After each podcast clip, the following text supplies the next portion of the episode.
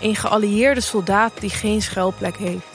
Een jonge, bange nazi-soldaat en een vrouw uit het Franse verzet die neergeschoten piloten redt. Exact 80 jaar geleden, op die day, begon de bevrijding van Europa in Normandië.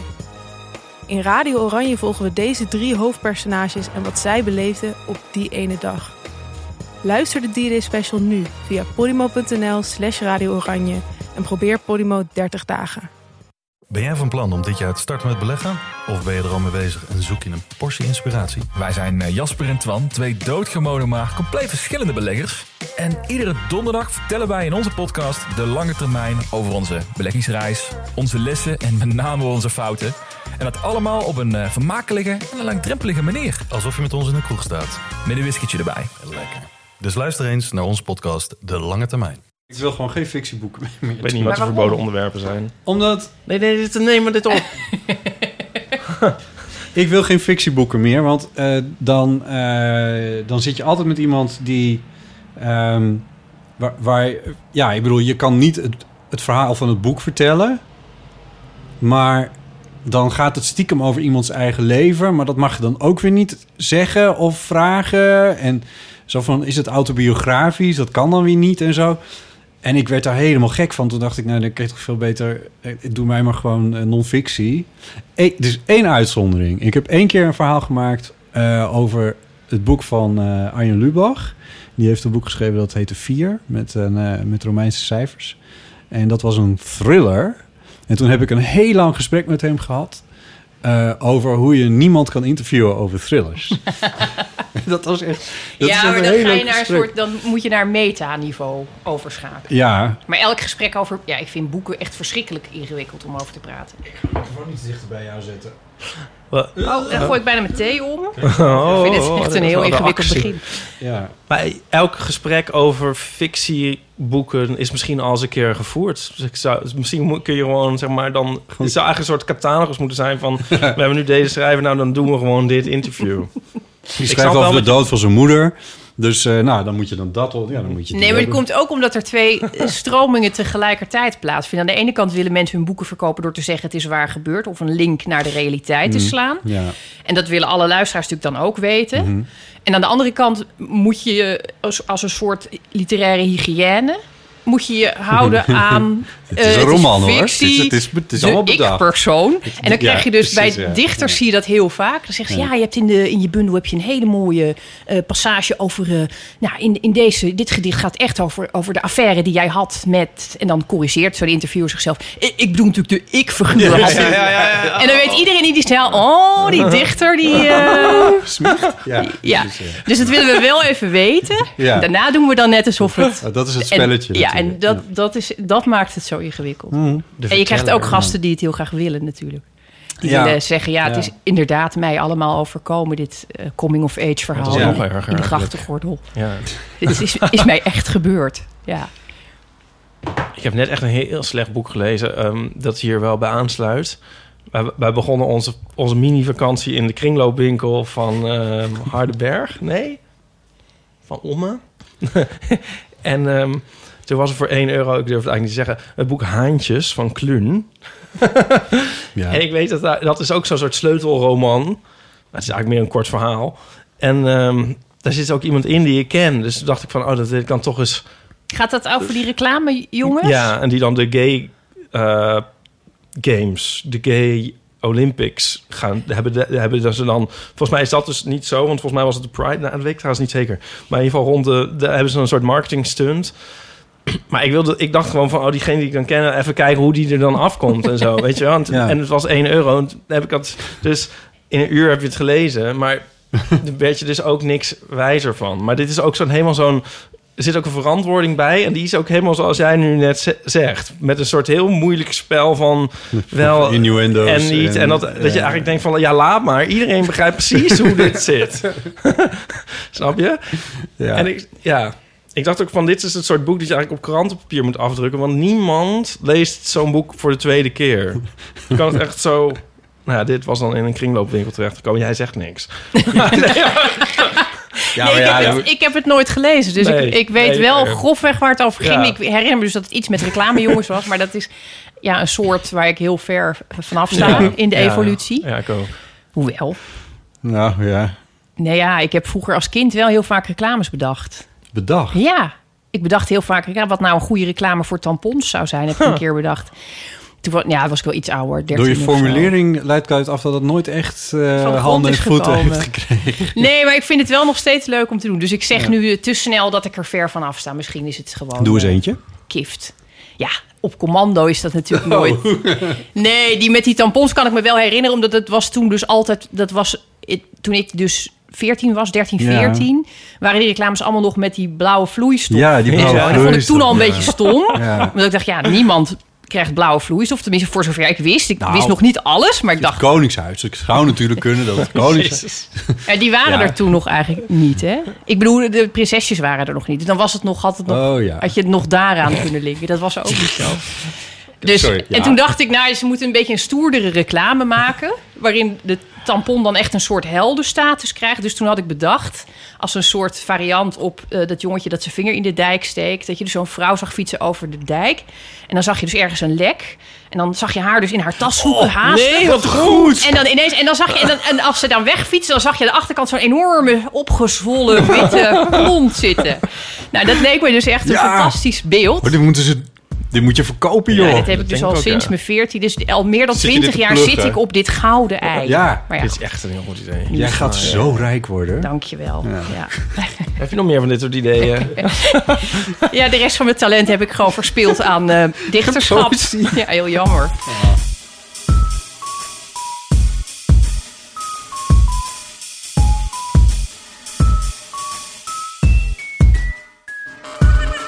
Welkom bij de Eeuw van de Amateur, aflevering 98. Oh. Met vandaag natuurlijk Ipe Driessen. Hardo. En ook aan tafel Esther Naomi Pequien. Dag, Ja, welkom. dank je. Ontzettend leuk. Ja, ik ik eh, ken je van de VPRO. En daar hadden we het net ook al een heel klein beetje over. Want we hebben zelf we hebben voor hetzelfde programma gewerkt. Daar. Eh, weliswaar flink bij elkaar langs. Want ik was dan altijd buiten de deur om reportages te maken. En jij presenteerde binnen eh, op de vrijdagavond. eh, Ik zie jou nou echt in de stortregen staan. En jou met een kopje thee, zo bij de microfoon. Nou, dat, dat is Ja. wel gebeurd, ja. Nou, en, daar, en daarvoor nog bij de avonden. Maar toen kreeg ik altijd Maarten Westerveen. Ja, ja want eh, bij de avonden was jij een van de verhalenschrijvers. Ja. En dan, iedere avond belde er iemand een verhaal in. En we hadden dan... eh, Maarten had de, even uit mijn hoofd... Ik deed hem uit mijn hoofd een dinsdag en de donderdag volgens mij. En Maarten de woensdag en de vrijdagavond, zoiets. En Jeroen van Kan dan de maandag, zoiets. Zoiets was het. En jij zat dan op vrijdag volgens mij. Of op woensdag? Nou ja, in ieder geval. Nee, ik zat op vrijdag. Op vrijdag, dus dan had je dan Ik Maarten. had altijd Maarten. Die presenteerde en die belde dan met jou. Je had altijd Maarten. Ja, dat vond ik heel leuk. Ja, en, eh, en soms mocht ik met jou bellen. Ja, klopt. Als ik eh, Maarten een keer verving of hadden geruild of zo. En eh, dat was ja, en zo hebben we elkaar leren kennen inderdaad. Maar dat was allemaal via de telefoon. Uit mijn hoofd. Het heeft heel lang geduurd voordat ik überhaupt gezichten erbij had. Ik heb met Maarten Ja. een keer afgesproken, nu gaan we koffie drinken. Want ik merkte steeds als hij belde, dacht ik, god, die stem. Ja, dan, en daar bedenk je dan een man omheen. En op een gegeven moment moet je dat wel aan de werkelijkheid eh, toetsen. Gewoon Nou, en? anders. Nou, dat was nog steeds een hele leuke man. Maar het is wel anders als je de stem losknipt Ja. en kan omringen met je eigen Ja. sfeerbeelden. Ja, Maarten was, daar, Maarten was daar ook wel extra goed in, geloof ik. In, eh, in de microfoon kruipen. En, eh, imponerende dat soort dingen. stem. Ja, een beetje wel. En hij kon het ook wel aanzetten. Hij had ook wel een beetje dat soort talent voor wat eh zwoeligheden. Ja, zwoel, inderdaad. Ja, en dat is hij toch niet... Ja, niet in de omgang vind ik hem niet overdreven zwoel. Nee, nee Hoewel- geloof ik niet. Hoe zien de zwoele mensen eruit in de Dat is een goede omgang? vraag. Ja. Ik kijk nu naar Ipe, omdat, ik, Ik weet niet omdat je toch verwacht. Ja, die vult dit moeiteloos aan. Ja, we hebben het hier wel eens over gehad. Ja, nou, we hebben wel eens een beller gehad waar wij helemaal enthousiast van werden op basis van zijn stem. Dus maar dat is dan een uitzondering. Maar ik weet niet of ik Had dit... ook met zijn leeftijd te maken, geloof ik. Nee, Oh. nee, volgens mij, omdat het, nee, meer met zijn beroep volgens mij, pizza bezorger. Oh ja. Op een manier ook heel erotisch. Ja, Is heel zwoel. eh, zwoel, ja. Pornobeeld kregen we Maar erbij. ik Zou die niet nog of, luisteren? of ik dit zo heb met stemmen zo erg. Nee? nou, het ja, er was zo. ook iemand... Ik Mag dacht ik dat dat wel daar zeggen? Bij, Ja, tegen ja. jullie? Ja. Ja, jawel. Ja, ik denk het ook. ja. Bij eh, iemand die naar, bij de eeuw inbelde en die zei... ik kijk het per se een beetje scheel naar mijn telefoon als jullie ding binnenkomt. Want Oh, ja. dan ben ik bang dat jullie op de foto staan. En ik wil jullie gezichten niet zien, want ik heb daar zelf een beeld bij. En als je eenmaal het gezicht hebt gezien, dan kan je het nooit meer ontzien. Dat is waar. Ja, dat is echt zo. De Ja. stem van Maarten Westerveen is in feite ook verpest door Maarten Westerveen.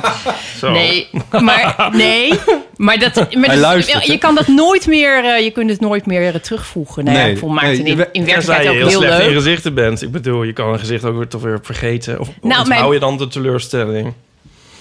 Eh, dat weet ik Nou, eigenlijk niet. Maar wat die inbeller toen zei was, Stur, volgens mij, Bill eh, zei van... Maar als je dat dan eenmaal hebt, dan kan je... Dat is net als met eh, verfilmde boeken of zo.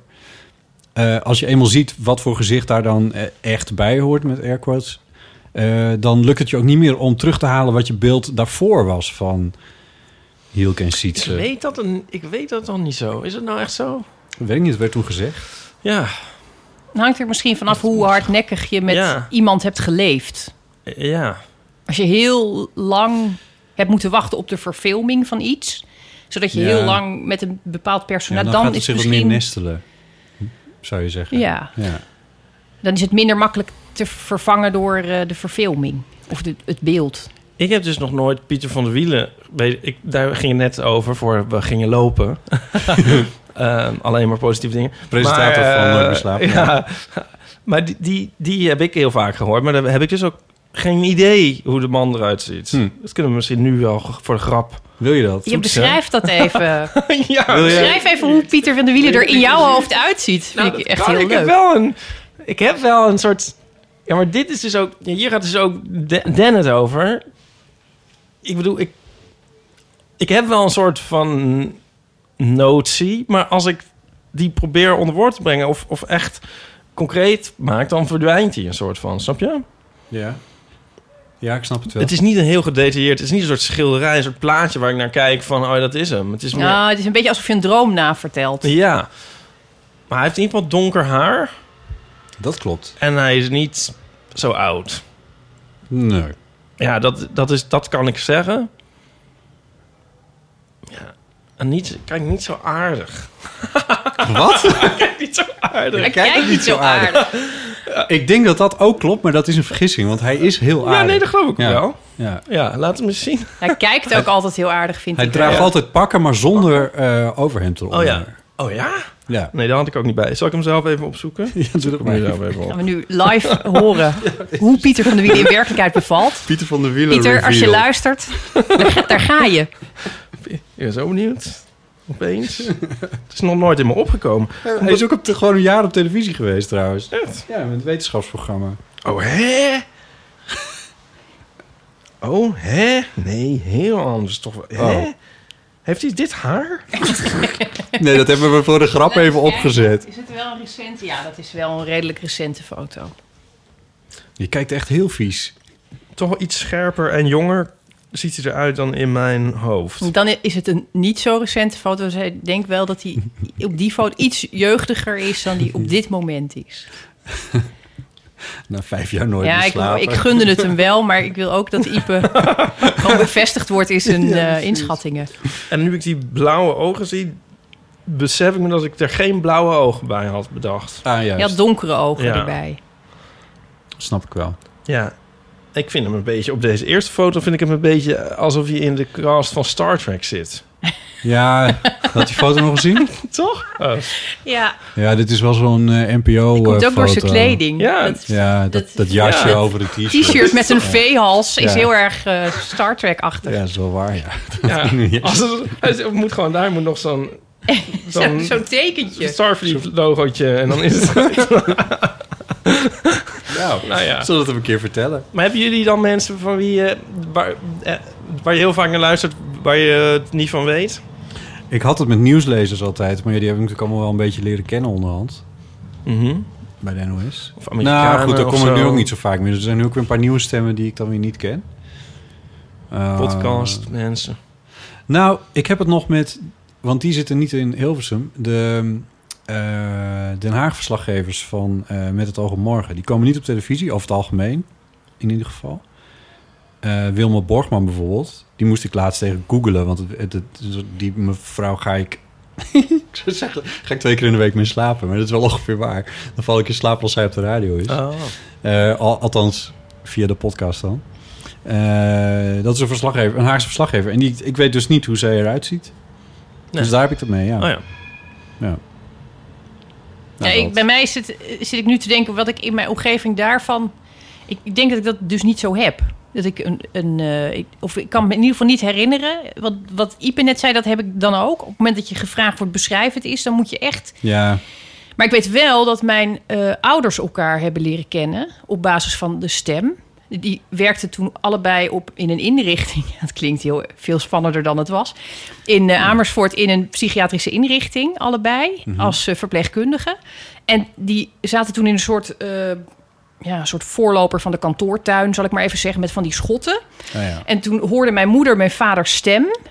Eh, en de eerste keer dacht ze, hmm, hmm, wat, een, wat een leuke man. Je beweegt je, En de tweede keer dacht ze een van je oh, schouders oh. een beetje zo naar voren. Ja, oké. ja. En, en de tweede keer dacht ze, oh, nu ga ik eh, achter het schot kijken. Dus het was toch een beetje zoals eh, vroeger met Carrie Teffs... dat zo'n waaier omhoog ging. Op goed geluk. Op goed geluk.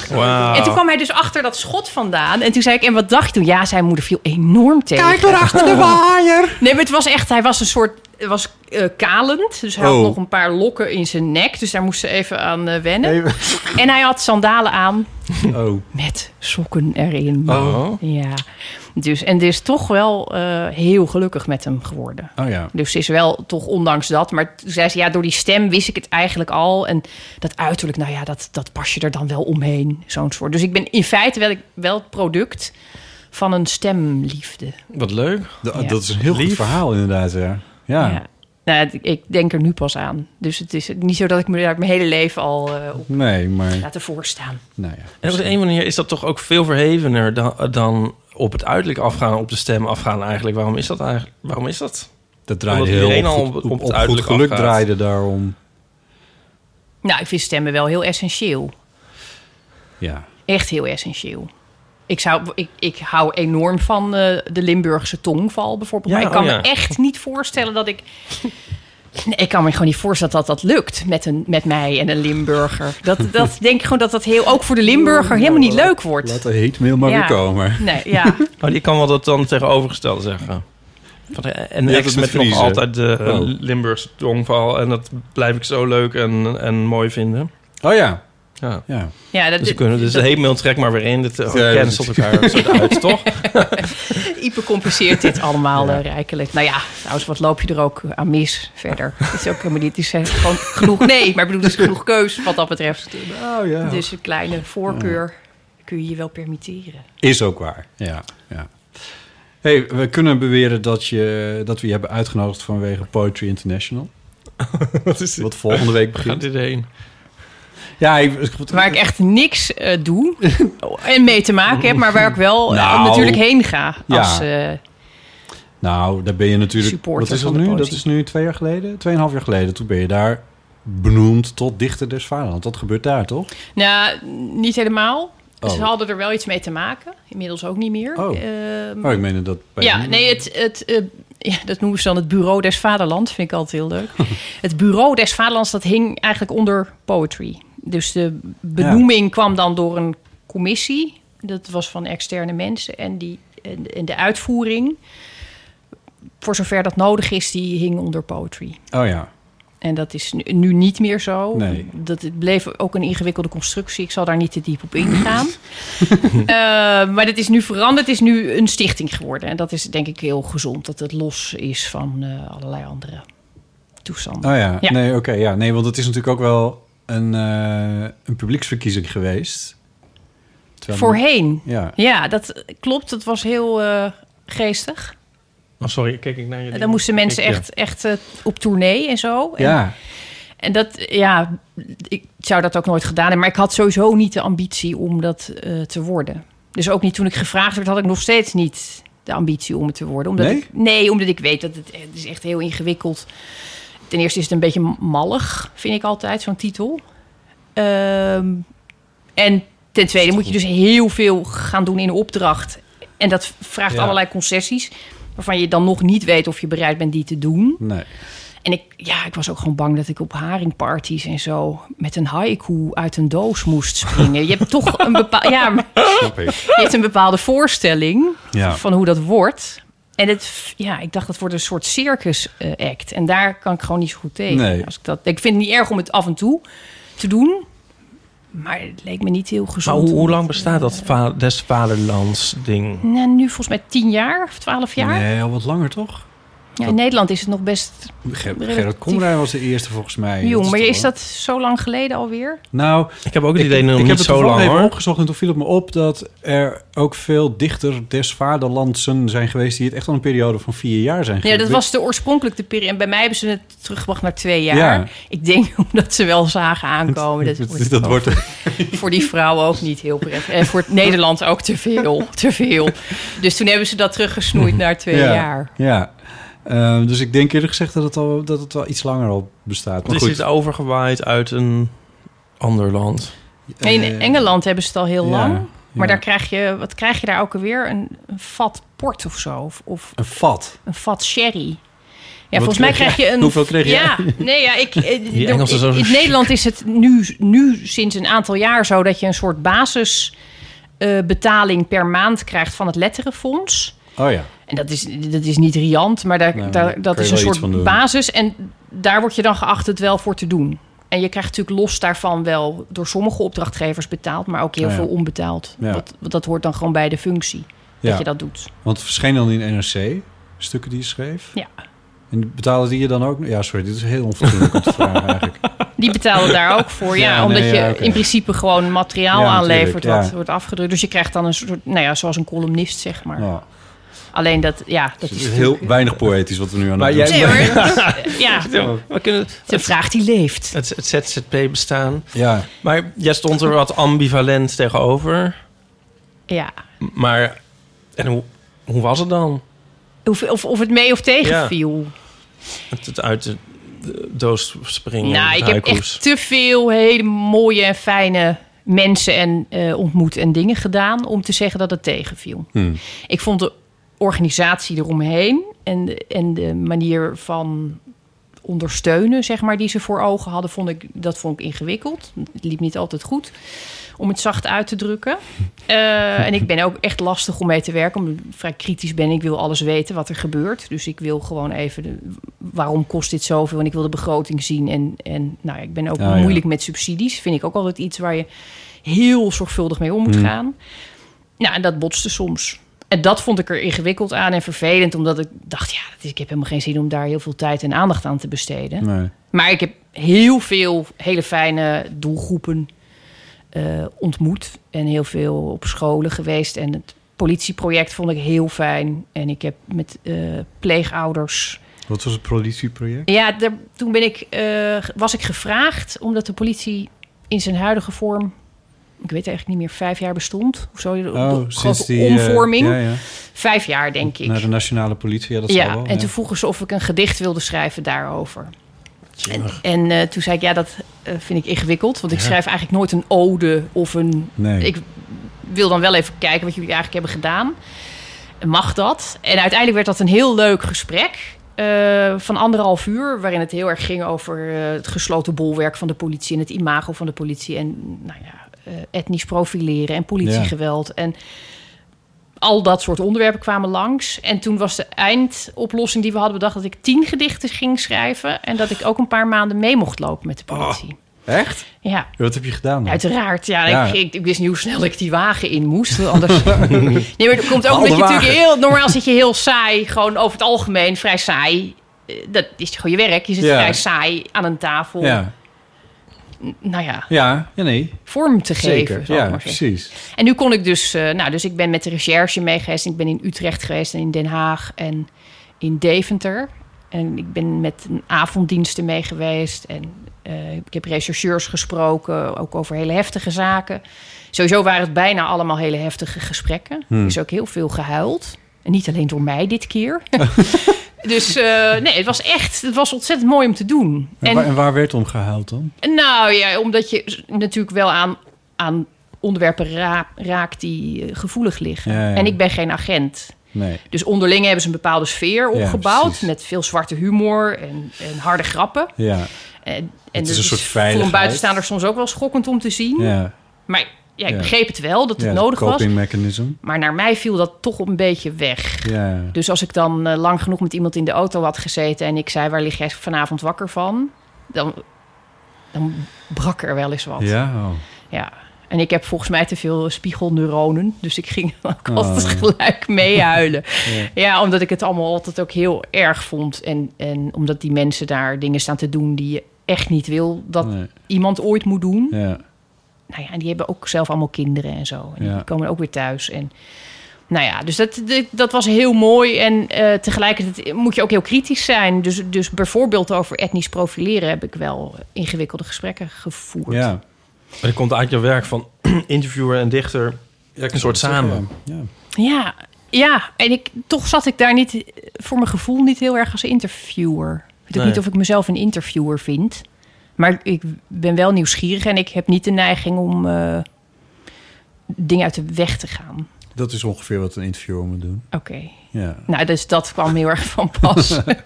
en wat heel erg hielp, is dat ik dus zelf eh, lang voor justitie heb, heb gewerkt. Dus de, de sfeer en de hardheid en de grappen... en ook een aantal van hun problemen, die kende ik van binnenuit. Ja, want dit is een heel leuk eh, dingetje uit eh, jouw cv... wat natuurlijk voortdurend naar voren komt. Maar tijdens jouw studietijd eh, heb je bij een penitentiaire inrichting gewerkt. Ja. Hier in Amsterdam. Was dat de Bijlmer Baars? Nee, het was in Rotterdam. Oh, Dat is ook een stad. Ja, en zeker. daar, ik meende dat je hier gestudeerd had. Maar dat... Maar... ik, ik zat hier op school en ik eh, werkte in Rotterdam in de gevangenis. Ah, juist. Ja, ja. Dus ik had hier, mijn, mijn uitgever zit ook hier. En heel veel van mijn vrienden zitten hier. Ik was hier Ja, ook hier- heel vaak. Hier is Amsterdam. Hier is ja. Amsterdam. En ik, Where maar ik werkte in de Noordsingel in Rotterdam. Een hele mooie oude baaiers. Een oude stadsgevangenis. Ja. Hm. Lijkt een waar- beetje op, eh, hoe heet het ook alweer? Wolfplein Ja, Wolfplein. in Utrecht. Ja. Zo'n Oh, ja. soort sfeer had het. Ja. Oh, ja. Ja. Ja. dat is wel echt eh, ouderwets met dikke muren, bakstenen. Ja, heel en mooi, spijlen. eh, pand. Ja, ja, ja. Want waar woon jij nu? Nog steeds in Rotterdam. Ah. Ja. Maar ik kom er niet oorspronkelijk vandaan. Ik ben in eh, Zeeland opgegroeid. ja. ja. En geboren in Utrecht. Dus ik hoor echt helemaal eh, nergens bij. nou ja, Ja, nee, maar goed. Ehm waar hadden we het nou over? Oh ja, over dat je ook nog bij justitie hebt gewerkt inderdaad. Dus daar kende je dan, zeg maar, die Ja, is dat een politie? Ja, goed, dat zit in diezelfde sfeer. nou, die, die sfeer van een beetje... eh, Ja, ja, ja. man- ja, ik doe nu een beetje een bodybuilder Ja, na. ja. Zo. Of die staan meer zo, hè, met omhoog.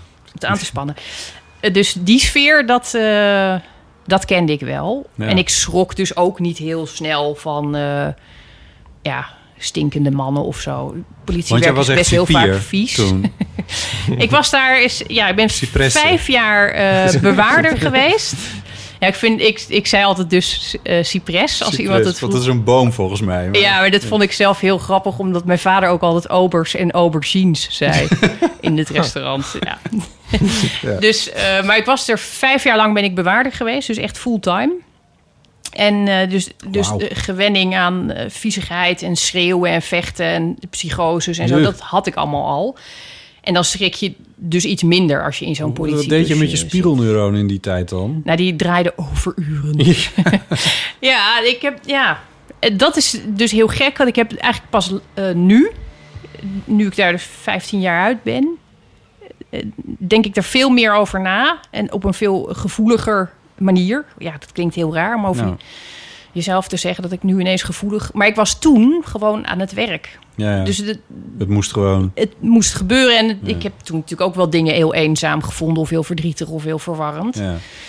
Maar ook heel vaak grappig en ehm, ja, maakt het uit. Beetje zo, Ja. ja. dat, eh, dus je wordt ook deel van waar je in zit natuurlijk. Hm. Dus ik was toen toch een beetje wel een, eh, meer zo'n mannetje als ik nu ben. Ja. ja. Of eh, En toen, toen ben je afgestudeerd, ben je gewoon gestopt? Of, of, bedoel, je had het ook, in je hele, je had het ook kunnen blijven doen? misschien Nee, ik ben nog vijf jaar eh, gebleven bij justitie, lang, maar ja. niet in de, Oh. in de baaiers. Nee. Dus toen ben ik op een kantoor gaan werken waar ik eh gedetineerden moest perforeren. en op alfabet hangen. dus ik heb heel veel dossiers toen gelezen. Ook met processen verbaal en eh, verslagen van eh, ja, observatieklinieken. Dat soort dingen. Heel fascinerend materiaal. Ja, Waarvan je later ook wel eens denkt, had ik het maar nooit gelezen. Want ik heb echt een heel goed tekstgeheugen. En dat zitten ook dingen bij die, Oeh. waarvan ik achteraf denk, oh, ja. ja, niet per se hoeven Nee, weten. dat is wel de lelijke kant van eh, Een hele lelijke kant. de maatschappij die je dan even voorbij Zeg maar wat wij tikken. hebben als we de krant lezen. Ja. Nou, dat is wel interessant, want ik ken iemand die eh, journalist is geweest, voor NRC heeft geschreven. Die heeft op een gegeven moment ervoor gekozen. Die schreef al heel veel over Defensie, maar die is toen bij Defensie gaan werken. En, en, en ik begreep dat toen niet. Van waarom ga je die journalistiek uit en waarom ga je naar Defensie? En hij zei van ja, nou ja, als ik bij... Als ik als journalist bij Defensie probeerde achter te komen wat er aan de hand is... en notities maken en al die dingen meer... en zei van, nou, dan kom ik misschien... als ik me heel erg mijn best doe... kom ik achter 20% van wat er nou precies is gebeurd. Niet omdat Defensie nou zo eh, afhoudend is of zo... maar gewoon, ja, als journalist sta je gewoon op enorme afstand. En hij zei, nu, nu werk ik er... en weet ik sowieso al 80% zonder daar mijn best voor te doen. En eh, als ik mijn best doe, dan kom ik tot 100%. Ik weet nu gewoon veel meer. En hij is, dat, hij is nu documentist of zoiets... of ik weet niet precies hoe die term heet... Ehm, Waarom vertel ik dit? Oh ja, nee, ik, ehm, Daarom willen ook heel veel mensen president van de Verenigde Staten worden. Want dan kunnen ze de UFO-dossiers inzien. oh, weten dat ze de reden eindelijk hoe het nou zit met, met Roswell. Nee, ja, maar jij zei van, eh, is dit wat in de kranten lezen? Ik denk dat jij veel, Esther, veel meer hebt gelezen dan wat wij in de kranten lezen over, eh, over dat soort zaken. Ja, dan mag je natuurlijk Nou zo inhoudelijk ja, zeggen, ik mag daar heel veel inhoudelijks over zeggen. Want ik, ik heb nu geen zwijgplicht meer, maar ik zal toch Nee. nooit eh, namen en details noemen. En het wordt wel heel. Dat is dus het ingewikkelde. Er wordt heel vaak eh, naar gevraagd. Als ik uitleg, ik heb vijf jaar in de gevangenis gewerkt, dan wordt er heel vaak gevraagd: oh, wie- waren dan de Ja, ergste ja, ja. boeven of zo? Terwijl ja, voor 98% zijn het doodnormale mensen, waarvan ik ook ja, vaak vond dat het leven gewoon heel sneu was geweest of, of verdrietig. Of dom, gewoon domme dingen hebben gedaan. En nou, een hoge uitzondering was er dus af en toe iemand die zo door en door slecht was. Maar dat zijn wel... Ja, die zaken staan allemaal nog heel gedetailleerd in Ja. mijn geheugen gegrift. En Ja. dat zijn heel, vaak hele bloederige zaken. Of dingen met kinderen of, of allebei. En dat zijn echt niet dingen die ik graag vertel. Waarvan ik ook eigenlijk vind dat je ze helemaal niet moet gaan verspreiden, die informatie. Maar je ziet dat er bij ook, nou ja, bij, bij alle mensen zie je toch een enorme hunkering. En een soort verlekkering. We weten allemaal waar die films over gaan die op Netflix staan en die in de bioscopen draaien. Dat, zijn, eh, dat gaat niet allemaal over heideveldjes. Nee, ja, en, en ook heel veel advocaten bijvoorbeeld, die noemen een zaak ook bijvoorbeeld smeuig. Dat is een woord wat best vaak valt. Een smeuige zaak of een sappig dossier. Ja, of ja, een, ja. En, en, Dat ja, is toch beroepsdeformatie? Dat, is, ja, dat vind ik heel ingewikkeld. Want Ja. ik kijk zelf ook graag naar hele enge horrorfilms en zo. Ja? Ja, ik, ik kan echt best. Ik kan dus niet tegen dingen waar kinderen in voor. Dat is vervelend ja. als je een kind krijgt. Ja. Had uh, Paulien geloof ik ook Ja. last van. Ja. Ja, dat, dat kan je nooit meer terugdraaien. Maar eh, nee, ja, het- zodra het een tikje onrealistisch wordt, vind ik het eh, ook echt leuk. En dan, en dan wil ik ook echt dat het eh, angstaanjagend is met veel eh, heftige Leuk. effecten. Ja, ik ook.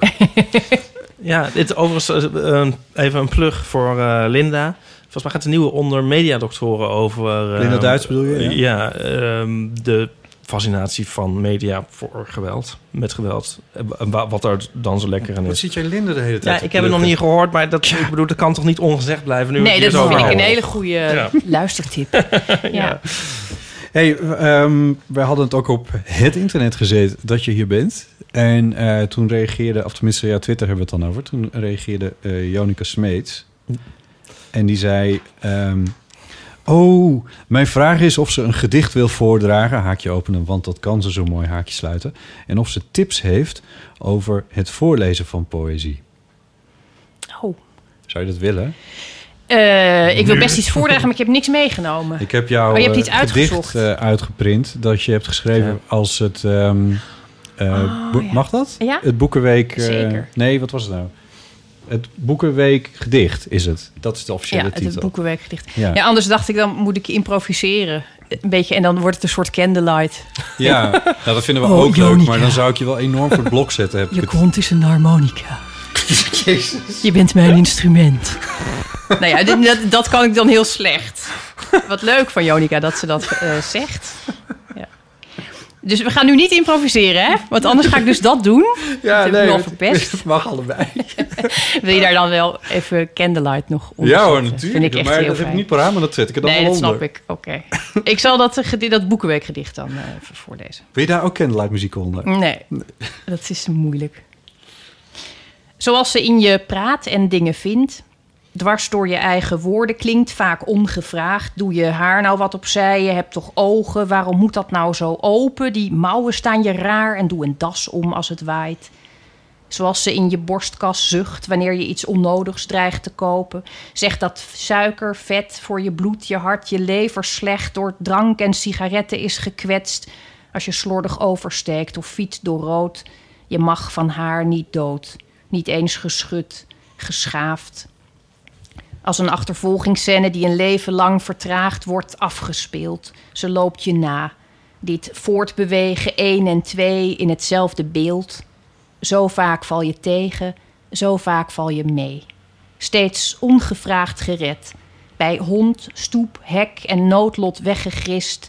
Je kijkt naar haar, je weet niet wie ze is. Maar het is natuurlijk de moeder. Ja, maar ja. Heb, jij dat, vind jij dat die laatste... Ik kijk nu even naar Ipe. Ja. Heb jij dat gevoel dat je, dat je weet wie je moeder is? Nee, ik vind het vreselijk. Ja, ik had het eh, al gelezen. Eh, toen, hè, toen je het schreef. Of tenminste, met, In maart, eh, ja, met het- met de Boekenweek. Ehm, nee, ik vind het een, eh, ja, ik vind het echt een fantastisch gedicht. Omdat Het is heel mooi. Ja, dat einde is een soort, dat is ook een beetje een soort plot, een soort, soort twist als in een Guido-film misschien. Want eerst herken je het zo erg. En dan daarna, ja, er, er komt, ja, nee, ja. Het zet vooral heel erg aan, vind ik, om, na, om erover na te denken wie je moeder is. Wie je moeder voor jou is. Ja, Ja. en ik bedoel, er zijn natuurlijk dingen die je gewoon nooit gaat weten. Dat is het gekke. Omdat je niet kunt bekijken wie ze is zonder dat ze jouw moeder is. Ja. Ja, en sommige gesprekken of zo ga je natuurlijk nooit hebben. Ja, plus iemand is denk ik ook over de tijd heel verschillende mensen. Mijn moeder is eh, ja, vrij oud. Was al... Hoe oud was ze? Ongeveer zo oud als ik nu ben, toen ze mij kreeg. 32. Moeilijk. ja, dat zou ik wel zeggen. Goed ingevoerd. Nou ja, ik, het, het stomme is van, van, van, weet je van wie dan ook wie het is, in het diepste wezen, is natuurlijk ook de vraag. En dan denk je van, als je het van iemand zou moeten weten, dan zou het wel Ja. je moeder moeten zijn. En daarom is het ook zo gek eigenlijk. Want ik, bedoel, als je me nou vraagt van wie is Botten eigenlijk, wie is het nou echt? Hoe is Botten nou in het echt? Het, snap je? Nou ja, dus ik, ik vind dat heel verwarrend. Ik raak er helemaal van in de war. En ik vind het eh, echt, daarom ook echt fantastisch. Het is echt schitterend. Het gedicht. Mooi. Ja, wat Ja. fijn. Ja. Ja. Wat voor reacties heb je erop gekregen? Nou ja, heel, he- dat was dus heel tweeledig. Daarom vroeg ik het eigenlijk gelijk. Omdat ik van sommige mensen hoorde, die vonden dat dus heel verwarrend. Hoezo? Je weet niet wie ze is. Het is mijn moeder. En toen dacht ik, ja, dat begrijp ik ook. En dat vond ik ook mooi. Omdat Ja. dat een soort verdediging is van... dit heb ik veroverd aan kennis. En dat laat ik niet meer los. Nee. Dus daar blijf ik bij. Ja. En aan de andere kant had je dus een hele grote groep... die dus eigenlijk dezelfde beweging maakte als jij. Dat je eerst alles meent te herkennen... en dan uiteindelijk denkt... oh ja, maar wie is ze eigenlijk als, Ja. als ik er eh, niet ben om naar haar te kijken? Ja. En het was natuurlijk ook een beetje... omdat dit gedicht was ook in opdracht voor... dat zou verspreid worden in heel Nederland. Dus ik moest iets hebben wat, waarvan ik dacht... ja, je, je moet wel echt op de gemeenschappelijke lijn gaan zitten. Wat hebben moeders gemeen? Nou, dat is natuurlijk niet te zeggen. Maar ik dacht dat het feit dat ze niet willen dat je doodgaat... is wel Ja. meestal Ja. basisidee Ja, ja. van een moeder. En al- en het is heel goed tot op. Maar ja, ik vind het ook wel grappig, want ik moet ook gelijk aan eh, mijn zussen denken. Niet alleen aan mijn moeder. Het werkt ook twee kanten uit natuurlijk. Ja, je bent zelf ook moeder. Eh, ik weet niet wat ik hiermee wil zeggen. En waarom moest je aan je zussen denken? Omdat die, zijn die ook moeder? Die zijn ook moeder, ja. Ehm, nee, ik denk dat je er heel veel... Ja, je hebt er best echt, echt wel hij zit alleen. Ja. Ik vind het grappig, daar had ik nog niet aan gedacht. Maar mijn zussen zijn ook allebei moeder inderdaad. Ja. En ik heb wel eens zo naar, eh, naar hen gekeken. Hoe zij met hun kinderen omgaan. En eh, hoe zich dat ook verhoudt tot hoe ik met mijn moeder omga. En zij weer met onze moeder dan natuurlijk. Maar, eh, en ook die eh, spiegeling die er is tussen mijn zussen en mijn moeder. Ja. Die vind ik heel... Dit, dat had ik van tevoren... Ik bedoel, dat kun je van tevoren uitrekenen natuurlijk. Maar dat had ik echt totaal niet verwacht. De meeste vrouwen verzetten zich daar echt heel erg Ja. tegen. Ja. maar daarom is het ook, dat, dat is dus ook sterk. Want de- mijn zussen ook in eerste instantie. God, ik hoop niet te luisteren. En ehm, je weet dat er niet aan het ontkomen is dat je erop gaat lijken. En precies in deze dingen ga je natuurlijk op je moeder lijken. Maar dan ook, denk ik, precies in de manier waarop. waarop hè? Dus, eh, ja, wat, wat weet ik nou dat... eh, oh ja, eh, ja, doe je haar nou wat opzij. En zo, zeg maar, die heel kleine kleine dingetjes, dat is zo grappig. Dat, ik bedoel, ik, vind- ik vind mijn zus ook heel vaak op mijn moeder lijken. Fysiek. Nee, maar in In precies, gedrag. ja, in precies die dingen waar ze dan op letten of zo. Of misschien die ze niet na willen doen en daardoor nalaten, maar dat je voelt dat ze dat eigenlijk wel zouden willen, snap je? En eh, nou ja, Oh, het is, het is echt. Ik, ik vond het wel echt een worsteling toen ik zelf moeder werd. En dus merkte dat ik allerlei dingen die ik echt niet wilde kopiëren, wel ging kopiëren. Ja. Met als eh, dieptepunt, voorlopig dieptepunt, ik ben nog niet uitgemoederd. Voorlopig dieptepunt. Mijn moeder had hamerduimen. Ik weet niet of je dat wel eens gezien hebt, maar dat zijn van die heeft. Mijn moeder leeft nog. ja, gelukkig. Ondanks wat er wel eens beweerd wordt in trouw. Ehm, Oh, die heeft echt die heeft van die platte grote duimen. Dus Ja. dat, die, die bovenkant is gewoon een soort uitgezet. En dan, dan zei ze dus, dan stond je al in de gang om naar school te gaan, dat je je jas aan. En dan zei ze, kom eens hier met je toet. Oh, en dan nee. wist je al wat er Oh, ging ja, komen. ja. En dan ging eerst die tong zo langs die enorme duim. Ja. En dan kwam in slow motion zo die Ja. enorme duim op je af. En dan Ja. begon zo Ja, er zat iets er nog één weg tandpasta te of zo. poetsen Ja, of zo. En dat haatte ik Oh. intens. Ja. Maar ook al vanaf heel jong kan ik me herinneren. Dus echt mijn eerste, even mijn eerste herinnering dat ik die duim zo in slow motion op me af zie komen. Want die minstens zo groot was als al. mijn neus. Ja, precies. Nou, ja, en nu heb ik dus... Mijn oudste heeft daar nooit iets van gezegd als ik dat deed. Ik deed dat dus wel eens. Eh, omdat je niet wil dat je kind met op zijn naar school gaat. Ja. En de jongste die eh, lijkt sprekend op mij. Echt voor 95 procent. En die, eh, ja, en die, die gaat echt in protest. Ik heb hier een strip Ga weg over. met die duim. Echt? Ja, dat is waar ook, ja. Dan doet Nico dat bij mij. ja, maar het, het was Maar ook- wat, een, wat lief ook. ja, is ook heel Zo'n lief, ja. intiem gebaar. ja, ja. Was ik al heel vroeg, zeg maar. Maar Ja. was het dan met tandpasta of met andere dingen die op je Nee, het was eh, met, zaten? weet ik veel, koffie of zo. Nog iets in, eh, ja, of ik weet niet, een kruimeltje of zo. Maar dan, ehm, ja. En, ja. en wat riep het in jou op? Oh my god, je bent mijn moeder. ik, heb, ik kan hem wel laten zien. Ik, Oh, leuk. Eh, Ja. ik, ik, ik, ik nou, hem wel. Ja. Maar, ehm wat vond je Ze staan hier in de kast. In, ben ik in beeld?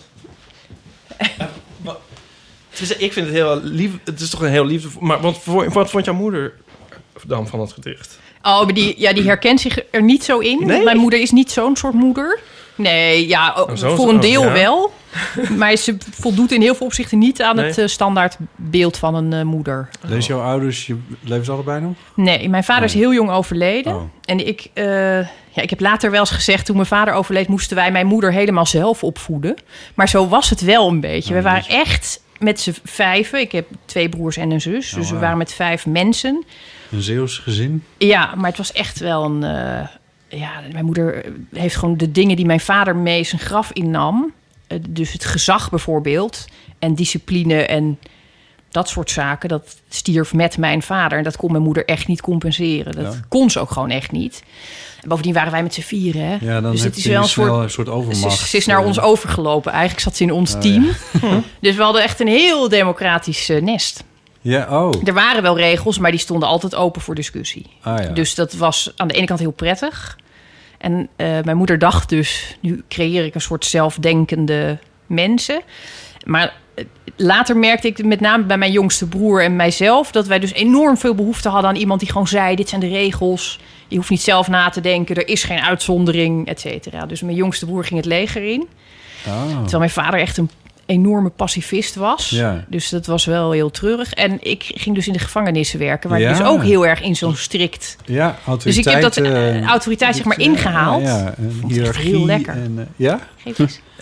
En ja, maar nou, we, we worden Oh. net interessant. Want en, en hoe is dat dan nu in jouw gezin, zeg maar? Nou, ik ben wel, denk ik... Nou, ik ben sowieso, lijk ik heel erg op mijn vader. Dus dat strikte en... eh, ja, dat heb, dat hoe, heb ik... hoe oud was je toen je vader overleed? Ik was acht. Oh jeetje. Ja, er is geen goede leeftijd voor. Nee, maar... Ik heb wel eens nagedacht... Dat, ik denk dat, dat tien of twaalf nog erg is. Volgens mij is dat echt de, de ergste leeftijd, denk ik. ja, Maar goed, wel, acht is ook niet... Ja, het is nooit een goed Nee. idee, vind ik. Nee. Eigenlijk. Maar goed, eh, ik, ik merk... Ja, daar kun je gewoon de rest van je leven wel last van houden. Dat is gewoon zo. Nou ja, het verjaart zo slecht, Ja. vind ik. Omdat je op elke leeftijd... Nou, wat jij net zei, Ipe dus... Ja. Jullie zijn bijna niet uit elkaar. Wat jij net wel dat je zei het heel goed doet. Heb je radioervaring? over dat je op iedere... Dat je op iedere leeftijd ook weer een andere moeder eigenlijk ziet. Of dat het Ja. steeds een andere persoon is. Dat is natuurlijk met mijn vader ook zo. Dus ik miste hem steeds op een andere manier. Dus iedere Ja, keer als ik ja, dacht, nou, nu heb ik dit wel afgesloten. Ja, Ja. we gaan nooit samen hutten bouwen. En we zullen nooit... En dan kwam er weer een nieuwe fase waarin ik dacht... oh, maar nu wil ik heel graag met hem over politiek discussiëren. Of nu Ja. wil ik heel... En dat is heel lang zo gebleven. Mag ik er nog iets over vragen? Ja. Is, eh, heeft je moeder een, nog een andere man mee naar huis genomen? Hoe zeg je dat? Is ze nog met een andere man ge- ge- Nee. geweest geworden later? Nee. Ze was wel Is- heel is jong. gezin- ze is was het- echt heel jong. Ja. Want hij was 34 toen die stierf en zij 32. Ja, jeetje. Dus het is echt, eh, ja, je zou denken alle nee, maar er is kans. dus ook niet nog een andere Nee, manachtig iemand in jullie eh, gezin terechtgekomen. nee. Dus ik heb eigenlijk nooit een huwelijk tussen twee mensen meegemaakt. Of eigenlijk nee, nauwelijks. Nee, ja, Want ik was zes toen mijn vader ziek werd. En acht toen die stierf. Dus, dat, Ja, dus ik heb mijn een blauwdruk van hoe je ouders met elkaar zijn. Dat heb ik niet nee op de eigenlijk. leeftijden dat je dat echt gaat registreren, de- toen was hij er al niet meer. Ja, en ik had natuurlijk ook gewoon de, de praktische problemen... dat ik dus op een gegeven moment een man voor het eerst naakt zag. En toen dus echt dacht, oh, ziet dat er altijd zo uit? Vond het echt heel... Omdat ik dus geen vader had die af en toe... Dat, dat, ja, Ja, ik weet niet of de meeste mensen vaders hebben die bloot door het huis lopen. Maar ik vond dat... Mijn moeder deed dat wel. Dus ik wist ongeveer, oh, dat kan je verwachten. Als een vrouw zich ja, uitkleedt, maar je dat ziet je vader wel bloot. Dat is, Ja, dat denk ik dus ook. ja, maar dat, ja. heb ik, had, dat herinnerde ik me dus de eerste keer dat ik dat zag. Dat vond ik dat echt heel gek. Ja, Wat er allemaal aan eh, bleek te zitten. ja. Ja, Oh, wauw. het is later wel wel bijgetrokken hoor. dat Toen ik in de gevangenis werkte, heb ik heel veel eh Oh, oh, penici kunnen inspecteren. oh, oh ja. god. Oh, Vaak eh, ongevraagd ook, maar oh toch. oké. Ja. Waren dat MeToo-achtige situaties waar je dan in terecht Nee joh, in de gevangenis is het gewoon heel normaal dat eh, mannen dan... Ja, dat is niet MeToo-achtig, want het is, hoort bij de setting, zal ik maar zeggen. Wat een rare overgang, dit. Moet je er even uitknippen van een... Van, zit je net in je kinderleed? Het ineens over... Jij eh, begint over penis Ja, dat die je klopt. Maar het is gewoon omdat het... Dat denken mensen nooit aan. Als je niet opgegroeid bent met een vader... is het heel gek als je... Dus heb je dat hele lichaamsbeeld eigenlijk niet. Dus Nee. dat wou ik er eigenlijk mee zeggen. Ja, ja nee, dat, dat, dat snap ik. En ja, nu komen we ineens ja, weer uit op eh, gevangenispraktijken. Ja. Nee, het is gewoon bij, bij, bij als je 500 mannen vastzet eh, in een kooitje, zou ik maar zeggen, dan gebeurt daar natuurlijk van alles hormonaal en zo. Dus dat, daar pik je heus wel wat van op als je daar werkt. Ja, ja, ja. ja dat precies. eh gold voor iedereen. Ja. En voor de vrouwen wat meer. En dan maakt het eigenlijk ook niet uit hoe je eruit zag. Dat was altijd het voordeel van de gevangenis. Als je binnenkwam, was je sowieso echt stunning. dat was echt, eh, ja. En daar moet je ook echt aan wennen. Als je, daar, als je dat niet eerder hebt meegemaakt. Dat is heel gek. Als je daar binnenloopt en, en al die ogen gaan naar jou... alsof jij ja, een soort lopend buffet bent. Ja, ja, ja. Dat is echt heel gek. Maar goed, gaat Oh, ook weer over. En je hebt er zelf verder weinig aan. Nee, ik zou het zeggen. Ja, je kan het niet echt consumeren of zo. Nee, ik had daar ook geen eh, Nee. behoefte aan. Nee. Jeetje. Ja. Oké, Ipe heeft dus dat toch helemaal het raadskaart. Dus Ja, ik, zal, dat- ondertussen- ik zal die strip even laten zien dat dit is hem. En ehm, Oh, je hebt de vinger ook. Er zit één... Zo'n vinger die over een tong glijdt. Ja, dat is precies inderdaad Ja, daar, daar, daar gebeurt het. die ogen. Ja, dat is, deze moet je even in de show notes Ja, eh, die komt in zetten. de- nu. Oh ja, ja. Show Oh, dat is wel een goede inderdaad. Ja. Ja. Gaan we dat onthouden? Ja, in, ehm, XXX was eh Oh, ik vraag me 43. echt af hoeveel moeders dit eigenlijk doen. Ik denk, ik denk elke moeder. Ja, dat is Ik doe het misschien ook wel bij mijn neefje en nichtje zelfs. Dat je als Jij? je een spatje tandpasta ziet, dat je even met die duim zo... Ik zie het me wel doen. Ja, Ja, ook, ook een soort zo van, nu zijn wij aan de beurt. Nu gaan wij dit doen, toch? nu mogen wij. Nou, dit is, dit is wel inderdaad de reden waarom veel mensen überhaupt aan kinderen beginnen. Ja, Zodat ze dit allemaal Een soort weer- wraak. Ja, Ja, daar hoor je ook verder nooit iemand over. Ja. maar ehm de- ehm, Jonica vroeg dus ook nog Ja. of je nog tips hebt voor, voor eh, het voordragen van gedichten. Oh ja. Ehm, ja, nou, ik vind... eh, je, je kunt veel luisteren natuurlijk. Dat, daar kun Ja. je heel goed horen wie er, nadoen. wie er lekker voorleest en wie niet. We hebben best wel heel veel goede voordragers. Zo, Toch zo wel. las jij het begin bijvoorbeeld relatief snel voor. Ja, Je struikelde, het gedicht is ook zo geschreven, maar je struikelde soms over de woorden. ja. Ja, als je, ik lees, ik, ik heb wel de neiging sowieso altijd te snel te lezen. En dit is dan ook nog een situatie waarin ik denk, ja, ik lees even een gedicht voor, dan Ja. is het een beetje ongemakkelijk. Ja. Dan lees ik sowieso te snel. Dus, eh, dat, dus doe dat niet. dat is mijn tip. Ja, dat is ook, ja, dat is ook, dat is Ja, ook een tip. in de praktijk is dat Ja, geen goed idee. En eh, verder hebben mensen heel vaak enorm veel respect voor een afbreking of een witregel. Ik denk dat we dat aangeleerd hebben gekregen, Oh maar dat hoeft dus niet. Eh, Edward van de Vendel bijvoorbeeld negeert die altijd volledig. Oh ja. Gewoon Dus die- doorlezen. ja, die leest gewoon door. En die heeft een heel lekker eh, manier van voordragen, heel goed ritme. Eh, Denk ik wel een van de beste die ik ken. Ja, Iep heeft veel samengewerkt met eh Edward. Ja, Edward kan mooi voorlezen, dat klopt. Ja. En dat, dat komt denk ik ook omdat hij zich daar helemaal niet aan stoort.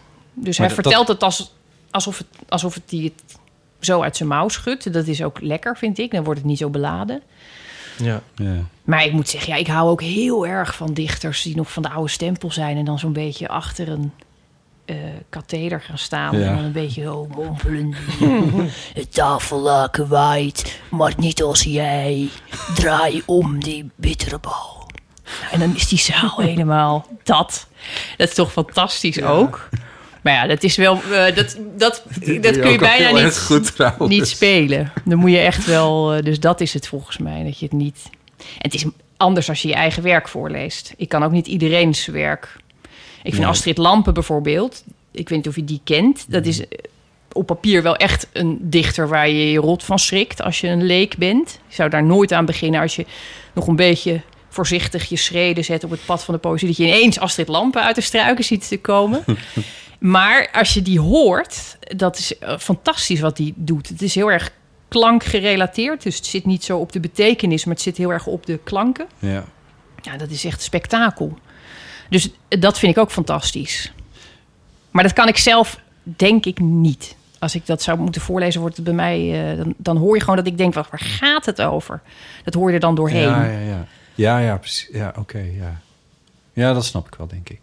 Eh, verschijnen jouw gedichten bijvoorbeeld ook als audio... Ja, boek is misschien een audiobundels, hoe zou je dat zeggen? Maar... Nee, nog nooit Om- gedaan. Nee, want ik, want ik geloof dat ik het wel een beetje...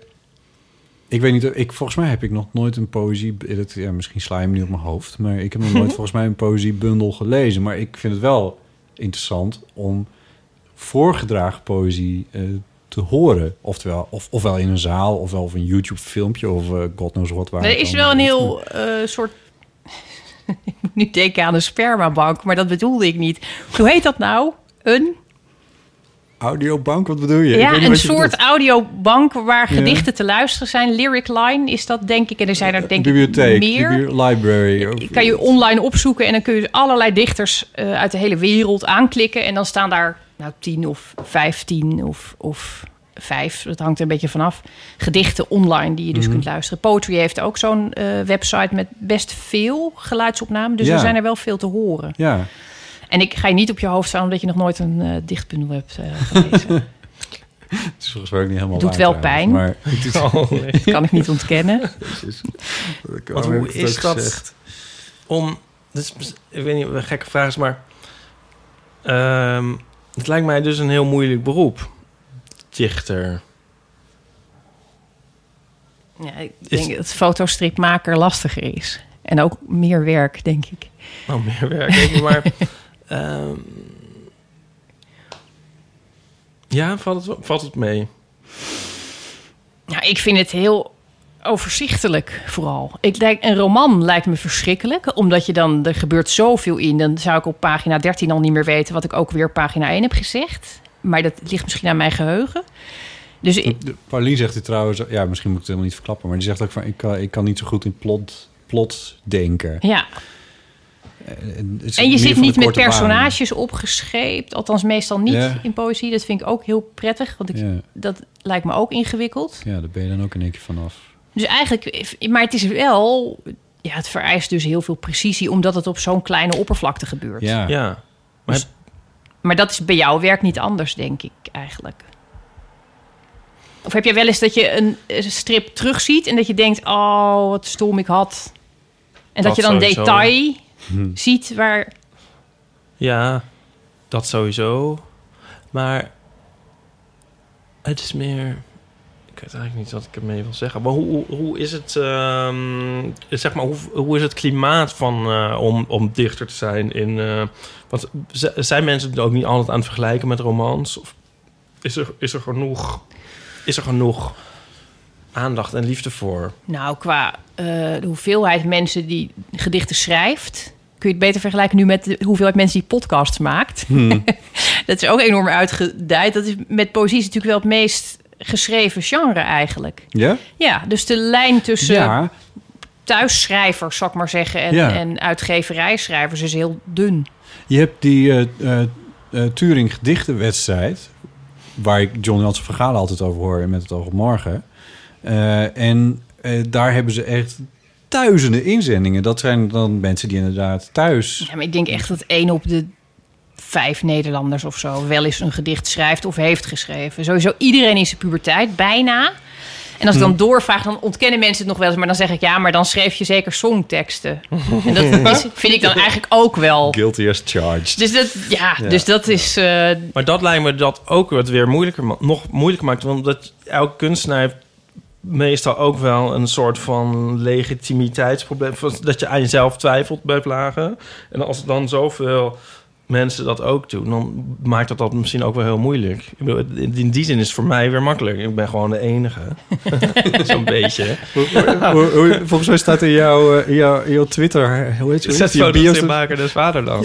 Ja. klopt. ja. ja, dat- die, die titel kan je dus prima claimen in Ja. jouw geval. Maar ja, dichter is natuurlijk ook geen beschermd beroep. Nee. Het is Nee. niet iets waar je een, eh, een papiertje voor haalt of zo. En trouwens, schrijver ook niet. Nee, Dus in die zin, je eh, wordt wel of niet uitgegeven. Dat is wel een dingetje.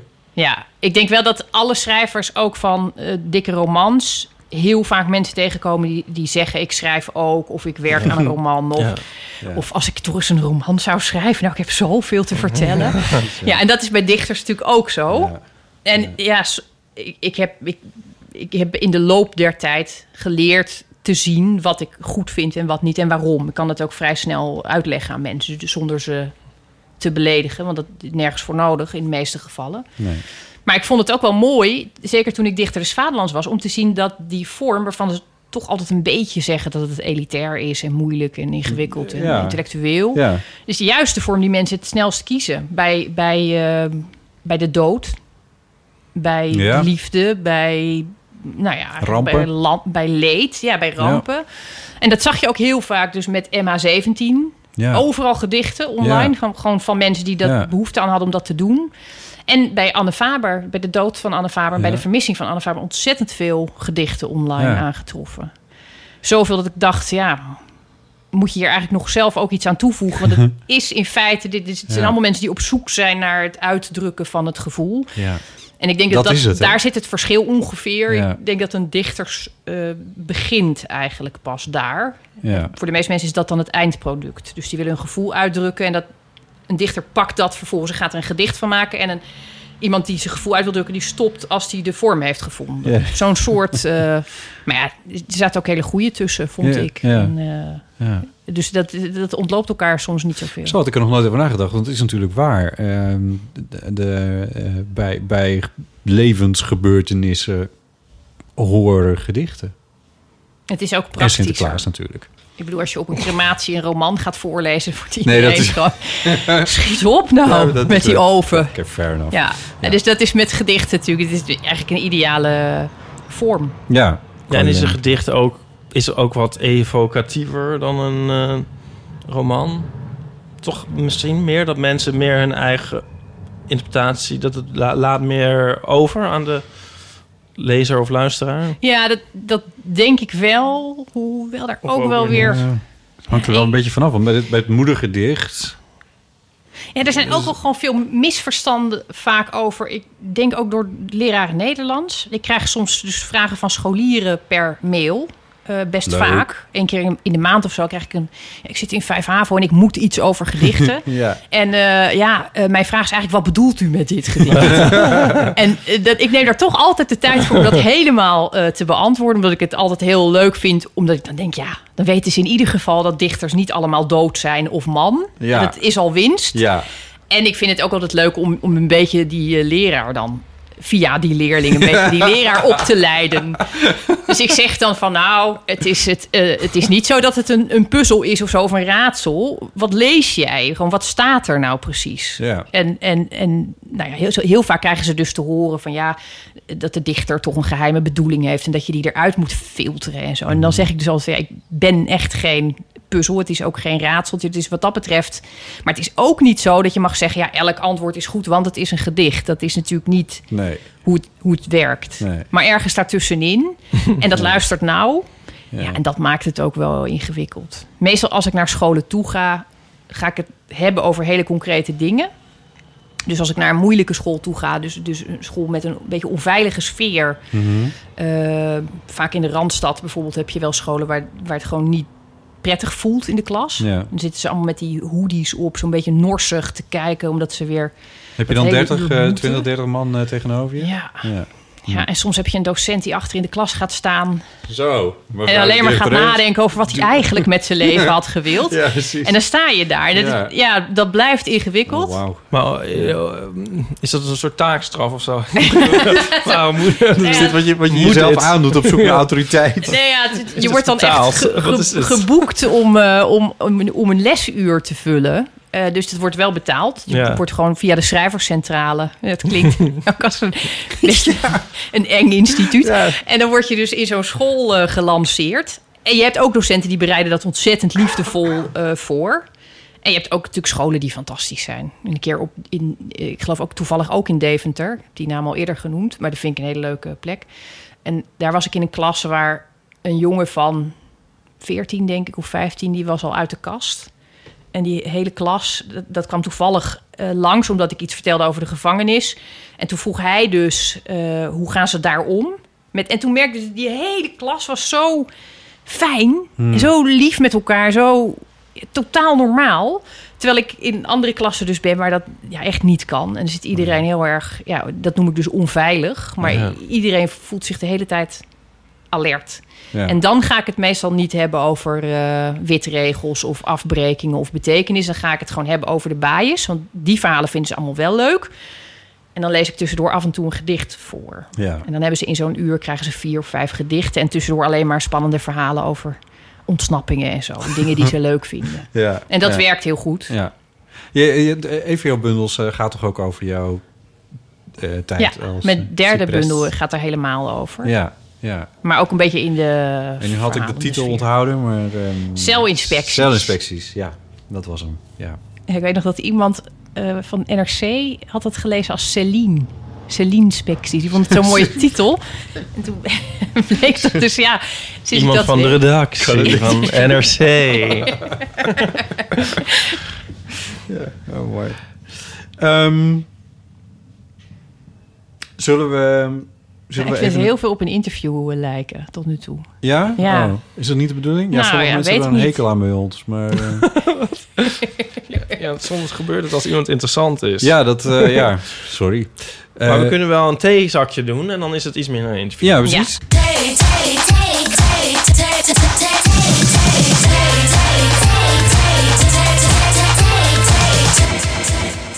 Ehm, even kijken, ik heb wat eh theelabeltjes eh, verzameld. niet. En ehm, daar mag je eentje uit kiezen. Esther. Dan ga ik, terwijl ik stug naar Ipe staar. op de tast. Ja, op de tast. Ik heb trouwens, ik heb trouwens even voor, vooraf voordat je verder gaat, het idee dat eh, Pickwick nieuwe vragen in de labeltjes heeft geslide. Eh, en omdat ze het gevoel hebben, ik, ik geloof dat het wel. Nee, Dat ze weten dat jij eh, op ze let. Nee, nee, dat zal niet Zijn aan ze ons. achtergekomen? Nou, ik denk dat niet het van ons komt, maar ik denk dat mensen dat, dat mensen toch Oh, positief reageren beetje- op, eh, op de vragen. En dat want ik, ik zag dus in het laatste half jaar steeds dezelfde vragen terugkomen. Hadden wij ook veel last van als we die labeltjes trokken. Daarom krijg je nu dus niet een theedoos, maar een verzameling. Dit is een voorselectie. Ehm, eh, maar ik heb nu het, bijna het idee van ik kan gewoon weer die doos geven. Enfin, dit is een hele lange inleiding Ja, op eigenlijk ik niks. Ik denk inderdaad dat dat kan. We hadden zo'n doos, zo'n triviant doos... waar we alle vragen van voor naar achter... en links naar rechts uit ons hoofd kenden. Ken je dat? Ja. Dat ze als kind zo honderdduizend keer gedaan hebt... en totaal niet weet waar het over gaat... maar wel de antwoorden weet. Dat Nienke de Jong had het daar toch ook over? Die hadden dan een, een, een triviant ook nog van voor 1996 of zo. Ja. Hoe noemden ze dat nou? Nou, een of andere oude Duitse premier. Ja, ik vergeet ze. eh, Oh, is een Duits hadden zij. Niet, eh, Ja, nee, ik weet niet. Nee, het Adenauer eh triviant, zo noemden zij. Omdat, omdat het ook vragen waren van, van, van 30 jaar geleden. Zeg. Ja. Ja. Oh, ik heb echt een heel slecht geheugen. Ja, ik ben nee, echt ook heel slecht in spelletjes, altijd geweest. ja, maar eh tekstgeheugen was dan weer wel. Ja, dat klopt, dat heb ik wel. Anyway. Ja, ik vind het wel een lelijk woord. Oh, maar nee. ik ga toch eh, vragen, wanneer voel jij je het energiekst? Energiekst. Energiekst. Energiekst. Een gek woord, hè, Dat is eigenlijk. wel grappig, want die gooi ik ook net hierin. Oh, dus jij was eigenlijk... eh, In het afvalbakje bedoel je, met, je, Ja. met je echte theelepeltje. Ik zag hem en ik dacht... Botten zal wel met, dat, met zo'n voorselectie aankomen. Dan moet je me wel uitgooien, want anders dan... Oh, eh, heb ik hem nou... Oh, ja, heb ik hem teruggelegd. Want wil jij, zal ik ja, beginnen? het is Ja. geen aardenauer. Op mijn... eh ongeveer van mijn vierde tot mijn zevende, denk ik. Daarna sloeg een soort vermoeidheid toe die nooit meer is geweken. Oh, wat erg. Ja, maar wat, ik, wat moet je hier nou... Wat stond Nou, er nou? denk- Wanneer? Wanneer voel jij je het energiekst? Dat is ook niet zo Is mooi. dat een moment op de dag of in het jaar? Of, Nou, ik heb ooit geleerd dat je zo'n vraag eigenlijk niet mag stellen. Met de, wat voor je het mooiste of het beste. Of het, omdat je de overtreffende dus trap maak je het dat. heel moeilijk. Om Ja. mensen eerst in kaart moeten gaan brengen. Wanneer voel ik me eigenlijk allemaal energiek. Ja, En dan moeten ze dat gaan rangschikken. En dat duurt allemaal heel lang. dat duurt lang en het is een gesloten vraag inderdaad. Ja. Want het kan alleen maar Het maandag uitkomen eh, of zo. te mogen. Nee, het is, vanuit journalistiek oogpunt is het niet, niet zo'n heel geschikte vraag. Ik ben net weer door mijn jaarlijkse hypochondrische periode gegaan. Dat ik denk dat ik een slopende ziekte heb. Omdat ik, zeg maar... Of dat het voelt alsof ik op een soort andere planeet ben met een, muziekplaneet hogere, zwaar- hogere zwaartekracht. Dat ik een soort tegen de grond gedrukt ben van, van vermoeidheid en Zo zit je ook altijd in die stoel in de studio trouwens. Ja. en dan denk ik van, oh, ik moet echt naar de dokter en dit komt niet meer goed. En daarna denk ik van, oh nee, maar dit is dus volgens mij dus een soort vorm van hooikoorts.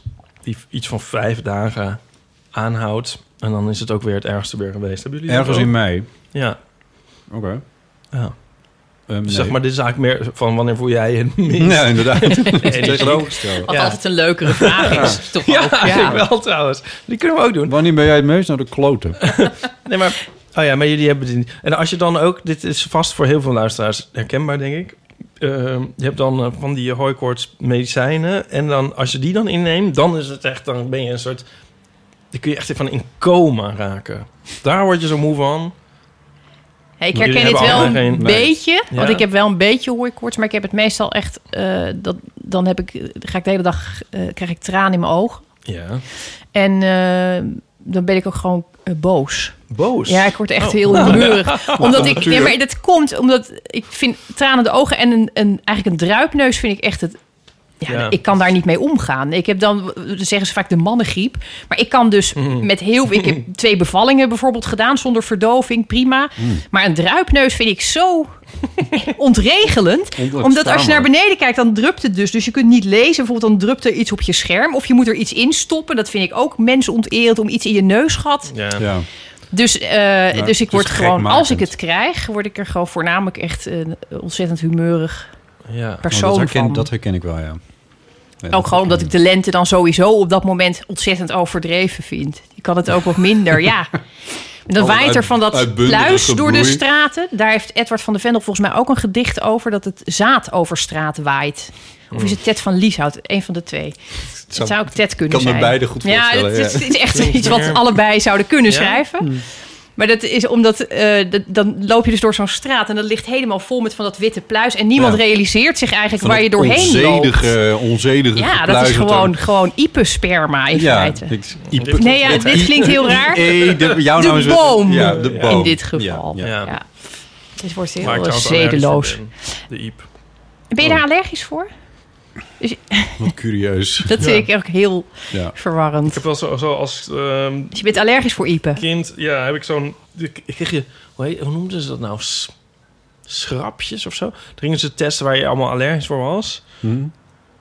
En ehm, Nou, dan plakken ze dat op je huid met allemaal verschillende Ja. stofjes. ja, van alle bomen en dingen. En van alle sampletjes die er waren, heb jij de IEP ook gekregen? Ja, ja Oké. ik vond het wel leuk. Ik ken toch niet heel Ja. veel mensen die allergisch zijn voor specifiek Hun eigen naam. IEP. Iepen. Nee. Nee, ik eet dus weer geen, ik eet geen eh, bepaald soort vis. Nee. Nou ja. Maar goed. Eh minst energiek, meest energiek. Meestal niet. Oh ja. Eh, meest Wanneer voel jij je het energiekst? Ik weet nog een antwoord. Ik word ook altijd om een uur of twaalf s'nachts ook helemaal wakker. Op je best. Ja, en dan denk ik van nog even photoshoppen of zo. En dan is er geen spoor meer van enige vermoeidheid en zo. En dan is het eigenlijk ook het lekkerste moment van de nacht dan eigenlijk. Maar Hoe lang eh, Ja. gaat dat door? nou ja, ik probeer me dan te bedwingen. Dus dan tot... Om te zorgen dat ik toch wel om twee uur dan in bed lig. Alleen dan ben ik natuurlijk helemaal een soort fired up. En dan lig ik zo in bed zo... Ja, ja. kan ik niet meer slapen. Nee, ja. Ja, Ja. dat is sowieso, vind ik, wel heel lastig. Dat, eh, dat, eh, ik ben dus zelf getrouwd met een, met een, eh, met een, een, een uit het ritme lopende man. Oh. Die dus heel kort slaapt en ook eigenlijk heel laat. Dus zijn natuurlijke slaaptijd is denk ik een uur of vier. Je Gaat bedoelt hij dus uit jouw ritme? Ja, nou, ook een beetje uit het algemeen bekende ritme. Dus hij is wel vaak... maatschappelijk, geaccepteerde Ja, en, en dus daar hebben wij thuis ook wel eens over dat het toch eigenlijk heel oneerlijk is dat mensen die een natuurlijk ritme hebben wat later ligt, het best lastig hebben als er weer een vergadering om half negen 's ochtends wordt Ja. gepland, bijvoorbeeld. En dat heeft jouw man. Die heeft dat af en toe. En dan eh, hij- vind ik het ook heel sneu voor de mensen die met hem moeten vergaderen dat hij daar om half negen aan moet schuiven. Want Ja. hij gaat om een uur of vier, zou hij eigenlijk moeten Ja, gaan dat slapen? zijn zijn natuurlijke Tot- tijd zijn. Nou, ik denk tot een uur of tien, elf. Oh ja. Ja. Ja. Dus ik vind dat heel schappelijk. Ik vind het ook een korte slaap. Dus dit- ik heb echt acht uur nodig of meer. Maar hij kan met zes uur prima functioneren. Hmm. Maar het is... eh, Ja, en je hebt dus nacht en avond. Ik heb dus thuis twee kinderen van één een avondmens is. Dus vanaf een uur of acht is het... eh, woehoe, eh, bring on the party. en die andere, die kan dus helemaal niet tegen te laat naar bed. Oh. Je wordt er echt een humeurig oud mannetje van. Dus je ziet hoe dat zit gewoon in je Ja. systeem. En dat, dat vind ik dus wel soms sneu. Dat, zoals Ipe dan zijn, eigenlijk zijn energiekste moment heeft... buiten kantooruren. Ja. Dan Maar- kun je dat ja. als ZZP'er best... Ik bedenk me nu dat een eh, heel Regelen. goede vriend van mij heeft een uitdrukking die ook eh, iets, iets breder is overgenomen. Dat om een uur of elf is dat s'avonds. Dat heel erg. En dan speelt het Ipe Carillon. Heeft hij ooit gezegd? Dat is het Jezus. dat is stom. Maar ja, dat klopt wel eigenlijk. Maar, en, en Nico zegt over dat andere... De, dat zegt Nico altijd, de ochtendmensen hebben gewonnen. En dat is ook, dat is zo. Ja. En dat is echt heel irritant. Ja. Dan zo s'avonds laat mag je dan geen, geen lawaai meer maken. Maar ver, oh, s ochtends mag alles, zeg maar. Ja. Dan mogen de bouwvakkers mogen gewoon om Zeven half zeven uur, beginnen ja, met ja. hun ellende en zo. En en, ja dat is toch echt heel Het is een krankzinnig. ja, dat is oneerlijk wel- verdeeld. Ja, Wie heeft dit bepaald? Waarom hebben de ochtendmensen gewonnen? Nou ja, er is nu dus die discussie over, althans, eigenlijk is die er helemaal niet, maar eh, over of we nou eh, van de zomertijd af moeten. En zo ja, welke tijd moeten we dan in Nederland hebben? Nou, dan heb je de, zeg maar, de, ri- de rigide mathematici die allemaal gaan uitrekenen wat hier nou eigenlijk de natuurlijke tijd zou zijn. En die vinden dat we de wintertijd moeten hebben. En dat zou betekenen dat in deze tijd van het jaar, we zitten nu in juni, dat dan eh, het ochtends om wat is het dan? Vier uur volgens mij al, of half vier al licht wordt. Echt belachelijk vroeg. Als we de wintertijd aanhouden. Eh, en, dat is, dat zijn, en ik vind dat dus als avondmens... vind ik dat dus vreselijk. Want die, al die uren... Ja, dan slaap ik net. Ik bedoel, dat is allemaal verloren licht voor mij. Dus dat ik zou heel veel licht missen als we wintertijd zouden eh, aanhouden, volgens mij. Ja, dus eigenlijk is de, de, de oplossing dat, dat het hele idee dat je een 8 tot 5 leven hebt, dat moet er gewoon uit. Je moet je kind gewoon, als het een, een avondkind is, moet je hem gewoon om een uur of één middags naar school brengen en dan tegen acht uur weer ophalen. ja. Dan ga je nog. Dan heb je ook dat is in gemaakt. heel veel landen ook best gebruikt dat je heel laat nog kinderen op straat ziet. In Nederland is het echt om Nee, acht uur of zo zijn dat ze weg. iedereen ook heel gek. Is ook wel fijn trouwens, dat ze dan gewoon oh ja, eh, goed, dat is uit anders. beeld zijn. Maar het is, dat is echt heel, eh, heel erg geënt op die tijden. Daar zou je dus eigenlijk vanaf moeten. En gewoon het licht benutten wanneer het licht is en wanneer je daar zin in hebt. Maar ja, ik ben daar sowieso enorm voor. Dus eigenlijk uit, eh, omdat ik eh, natuurlijk aan de kant van mijn man altijd sta. Ja. Met slaaptijden. Dat ik zeg nee. Jij hebt eigenlijk de normale tijd zoals het zou moeten zijn. Maar heel veel mensen doen daar niet aan mee. Maar jij hebt dat dus zelf niet. Nou, ik zit er ergens tussenin. Oh ja. Want eh, totdat ik kinderen kreeg, en die gaan natuurlijk eh, Ja. de boel overhoop gooien. Om half zeven ochtends, ja. Het is alles bij elkaar geen reclame voor het kind, het Nee, concept maar dit, kind. dat de hele eeuw van amateur is geen reclame voor kinderen. Maar ik denk dat ik uit mezelf tot een uur of twee inderdaad wakker ben en dan ook gewoon aan het werk. Ik schrijf dan graag, het zijn de lekkerste uren van de dag, tussen, tussen nou, 11 en 2 eigenlijk. Mhm. En eh, overdag heb ik die behoefte verder niet. Nee. Dan kan ik prima slapen. Dus dat, dat, maar ik heb wel veel slaap nodig. En met kinderen die om 7 uur 's ochtends wakker worden, Ja, dan moet je wel... dan kun je tijd. niet anders. En dan Nee. moet je ook nog op het schoolplein staan waar sommige mensen dus ja, heel overdreven wakker zijn. Ja. En ook heel, weet je, met hun haar Ja. helemaal goed. En zo. Dat- welke tijd heb je daar dan? Ja. En ook een juf die dan bij de deur. Ik heb één keer een juf gehad die bij de deur tegen mij zei. Het was dus 's ochtends. Zij refereerde aan de dag daarvoor.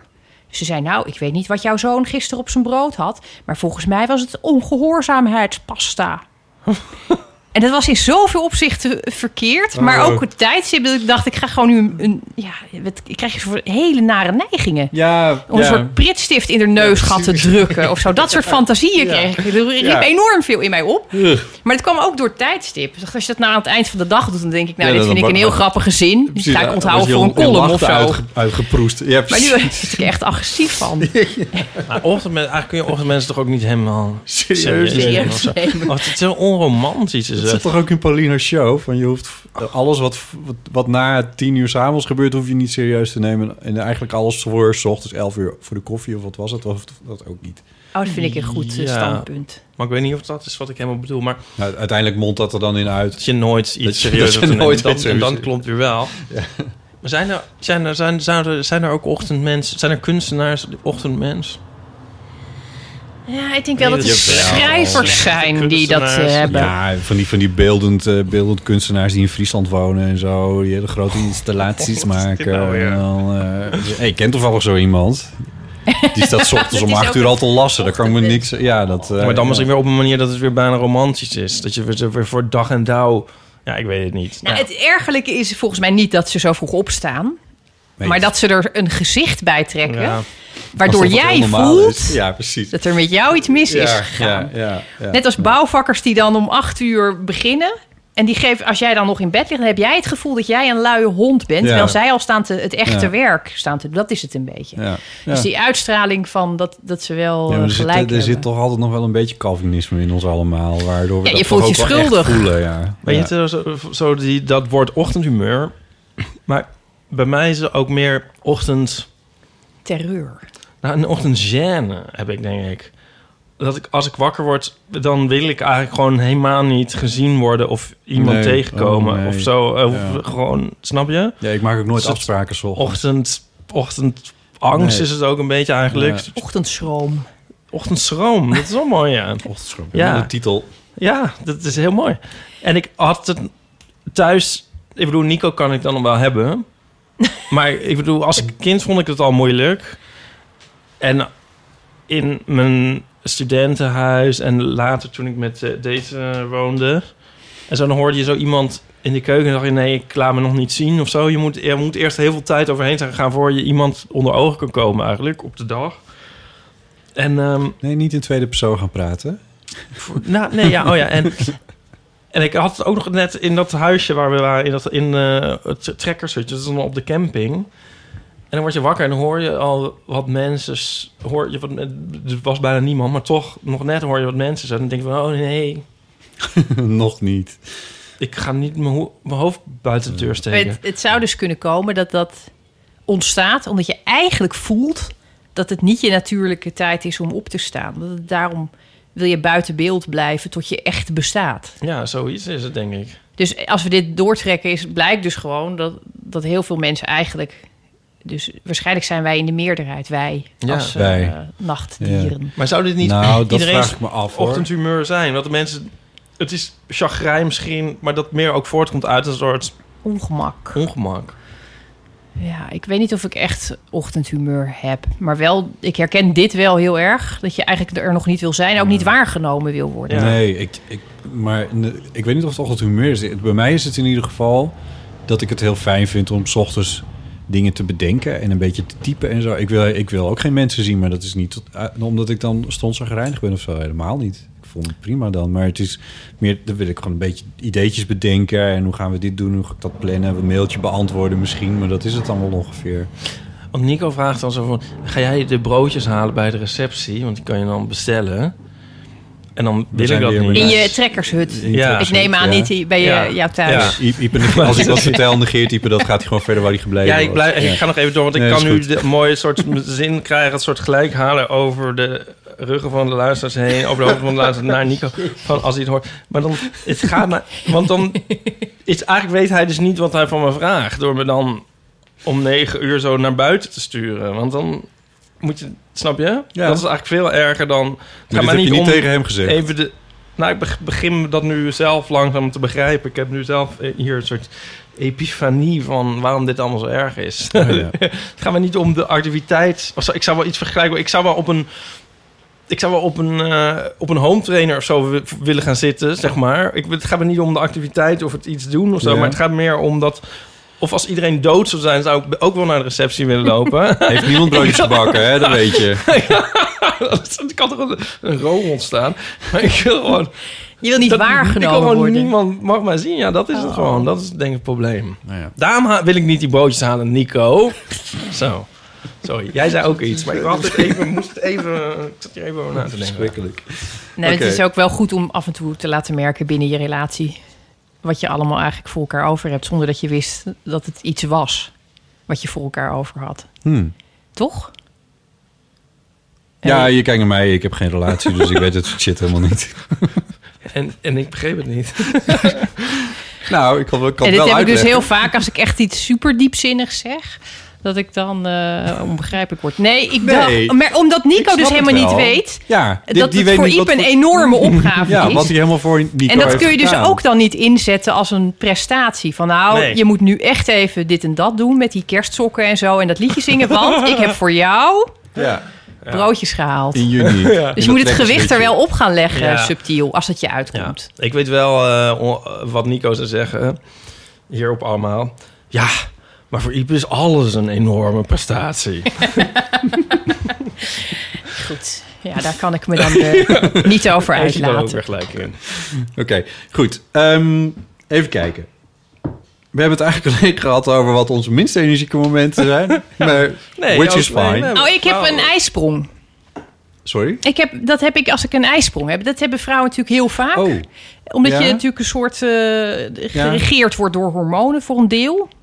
Ja, ik noem het maar even. Maar een ijsprong is dus, schijnt ook bij alle vrouwen de meest actieve fase te zijn. actieve fase. Ja, en ze Hoe kopen ver- het meest sorry, hoor, dit is kleren echt, het is echt in, tijdens de een vraag die nog nooit gesteld is door een man van 42. Maar op welk moment in de periode zit dit? Ja, Halverwege je cyclus. Oké. Dus altijd zeg maar twee weken na je menstruatie heb je ongeveer de ijsprong. Ja, ja. Twee weken daarna ben je weer aan het... Dus die middenperiode is... Dat is dus ook onderzocht door eh, commerciële diensten en zo. Omdat ze willen weten wanneer kunnen we vrouwen aan de haak slaan. Ja.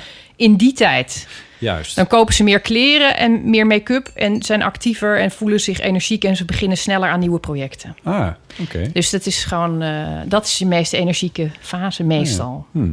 Dus dit, is, dit werkt dus zeg maar tot aan de overgang. En daarna weet ik eigenlijk niet of vrouwen überhaupt nog energieke periode. Nee, maar dat weet ik. Ik weet niet hoe het daarna, wat er dan eigenlijk gebeurt, hormonaal. Daar heb ik me nog niet in eh, verdiept. Ja, Dat hou ik nog verre van mij. ja, ja. Ja, snap ik. Ik kan je niet helpen uh, Nee, hiermee. hier ook al niet mee. Nee. ik heb nooit een ijsprong gehad. Ik weet wel dat dat... Daar kan ik je wel iets over vertellen. nee, nee. Maar jullie hebben dat natuurlijk niet. Jullie hebben Nee. geen eh, zee met terugkerende fases of zo. Jullie hebben geen cyclus. Nee, helemaal niks. Eigenlijk raar is. Heel stabiel. Zijn mannen toch Stabiel. merkwaardige wezens. Ja. Ik, ik, nee, hebben wij... Hebben wij zo'n... Nee. Nee. Ik zou het met niks weten in ieder geval. Meer over het jaar of zo. Maar dat heeft dan weer helemaal niks met hormonen te maken. Nee, je moet je dus eigenlijk voorstellen als je dat hebt... dat je een soort, zoals, zoals jullie dan zouden... dan een soort testosteronpiek of zo krijgen... waar je ineens Oh god. bushokjes in elkaar gaat trappen. en allemaal mensen gewoon eh, begint uit te schelden random op straat. Ja, dat is, of tenminste, ja, ik stel me voor dat mannen met te veel testosteron dat soort dingen gaan doen. Ja, ik doe meteen dan weer wolven Zoiets. en zo. Maar ja, dat is ook Ja. met manen en zo. Maar dat zijn natuurlijk allemaal sprookjes. Nee, het... ehm, nee, hebben wij niet. Dat zijn jullie toch stabiel? Leuk, hè? Ja. Ja. Zijn we toch stabiel? Baken van stabiliteit. ja. hey, ehm, Hij wil het er niet over hebben. Nee, grapje. ik weet ook niet wat ik er verder op moet zeggen. nee, Nee. zei ook niks. Nee. Ehm, we hebben wat eh, telefoonberichtjes. Ehm, vind je het leuk om, eh, om even naar een paar te luisteren? Eh, onder andere van onze eh, vaste luisteraar Geeske. Oh, wat leuk. Hoi lieve vrienden, jullie vaste luisteraar uit jou het hoi. Net aflevering 97 beluisterd. En dit was toch best wel een beetje depri. De Oh. Ipe met zijn eh verkrampte vliegangst. En dan Botte, jij met je zorgen over je inkomsten voor het komende jaar. Oh, en ja. dan met het krediet. Ga je dat allemaal wel kunnen betalen? Hoe komt het allemaal? nou, best wel een beetje vervelend. Oh, Terwijl ik dacht van jullie zitten natuurlijk in een beetje een leuke modus. Af de aflevering 97, op naar de 100. Dat lijkt me reden voor een leuk feestje. Ik zou een paar leuke gangmakers uitnodigen. Uiteraard Paulien en misschien Aaf en JP of Steven Essen. Hartstikke leuk. Maar misschien moeten we juist eh, met die honderdste aflevering een startschot geven voor een crowdfundingactie. Help bijvoorbeeld aan een mooi gebied. Waar Gerrit Joerling met zijn nepgebied nog jaloers op kan zijn. Ik weet het niet. Jongens, daar zat natuurlijk nog wel wat positiefs in. Hartstikke leuk dat het lieve setje, wat al eh, eh, nog steeds bij elkaar is, het een van de uh, avontuursetje, avontuur, eh, nou, wat zit ik nou, ik- net als ik met dubbele tong te praten. Het is gewoon overdag, ik heb alleen een kopje thee op, dus dat valt mee. maar ik wou dus ze- zeggen, dat leuke eeuw van amateursetje, dat dat nog steeds helemaal happy met elkaar is. Ja, Leuk man. Hey, beetje happy eindigen, beetje positief. Maak er weer wat leuks van. Doeg! dankjewel Geeske. Ja. Dat is wel een lief bericht. Het zou onze- kunnen dat Geeske een ochtendmens is, denk ik ineens. Ja. Of gewoon een uitgesloten. altijd-mens. Maar ze zou Altijd net zo goed een mens. avondmens kunnen zijn. Ik denk dat ze gewoon de hele dag zo is. En, en als er een atoombom valt, dat zij nog steeds ziet. Er zijn ook nog bloemenjongens. Het is toch er is altijd nog iets moois om aan te wijzen. beetje- ja, Dat zou best kunnen, het hoor. voor- zij heeft ook best een, een heftige periode achter de rug... waar het even niet zo goed, zo goed met haar ging. Dat heeft ze ook wel verteld. En eh, nu klinkt ze toch wel... Nu, nu vindt ze ons heel depri. Nou ja, Maar is het ook niet, heel, is het ook niet Fries? Depri zijn? wat een of beetje nee, de, de... optimistisch. Ja, optimistisch. Beetje de sfeer erin houden. Ja. Ik kan, ik kan me de Friese eigenlijk niet zo voorstellen als een, als een eh, optimistisch volk. Maar Nee? Nou, als je in Friesland gaat wonen... dan moet er toch wel een soort van kern van optimisme in je zitten. Komt misschien door die vlag of zo, die ik altijd zo Oh, optimistisch ja. vind. Dat die is heel hartjes. waar. Ja. Pompenblauw. blije, Eh, ja, blije ik, zie, ik zie mensen, ik zie eh, gezonde blonde mensen die eh, door weilanden springen met stokken en zo. En eh, de zon schijnt en mensen zijn aan het varen. Ja. Dat zie ik voor me. ja, als ik de wat ben. meer depressieve Friesen die verhuizen naar Amsterdam. Ja, En eh, ja, want die dynamiek, al, inderdaad moeten wij gewoon gast hebben. Want als wij samen zijn, dan zijn we, zitten we altijd zitten we altijd super, super depressief. Toch, eigenlijk? nou, is het elke keer zo erg? Nou, dat was de vorige niet. keer ging het inderdaad. Nou, misschien niet als het, altijd met, als het de dingen loopt, maar als wij gewoon op kantoor zitten, zijn we toch ook altijd zo? Of niet? Hoe, hoe bedoel je met zo precies? Depri? Ja, Maar we bedoelen het dan niet zo depri. Nee. Het is meer om de echte, Ja. de, de, de- om de echte depri, Ja. depriteit buiten de deur te houden. Ja, je moet het gewoon allemaal wat dikker aan te zetten Ja. of zo. Ik weet niet Dat is wat het is. Ja, gaat het met jou ook zo kut? Ja. nou ja, goed. Ja, anyway. Ja. Eh Geeske, we zullen er een beetje op letten. En wat we met aflevering 100 gaan doen, dat, eh, ja, dat weten we eerlijk gezegd nog steeds niet. Misschien komt er helemaal geen aflevering 100. is Dat dit is nou wel heel deprimerend. Nee, dit vind ik ook helemaal uit de bocht eh, Gaan we niet doen. Ehm, we hebben ook nog een berichtje van, eh, van eh, Marit. Hallo, Botte, Ipe en misschien wat anders. Met eh Marit spreken jullie. Ik eh, zal het kort houden, dat beloof ik. Ik bel namelijk alleen even om te zeggen of te vertellen dat ik ehm, sinds jullie uitzending van vorige week niet meer normaal naar de podcast vandaag van, eh, van NRC kan luisteren.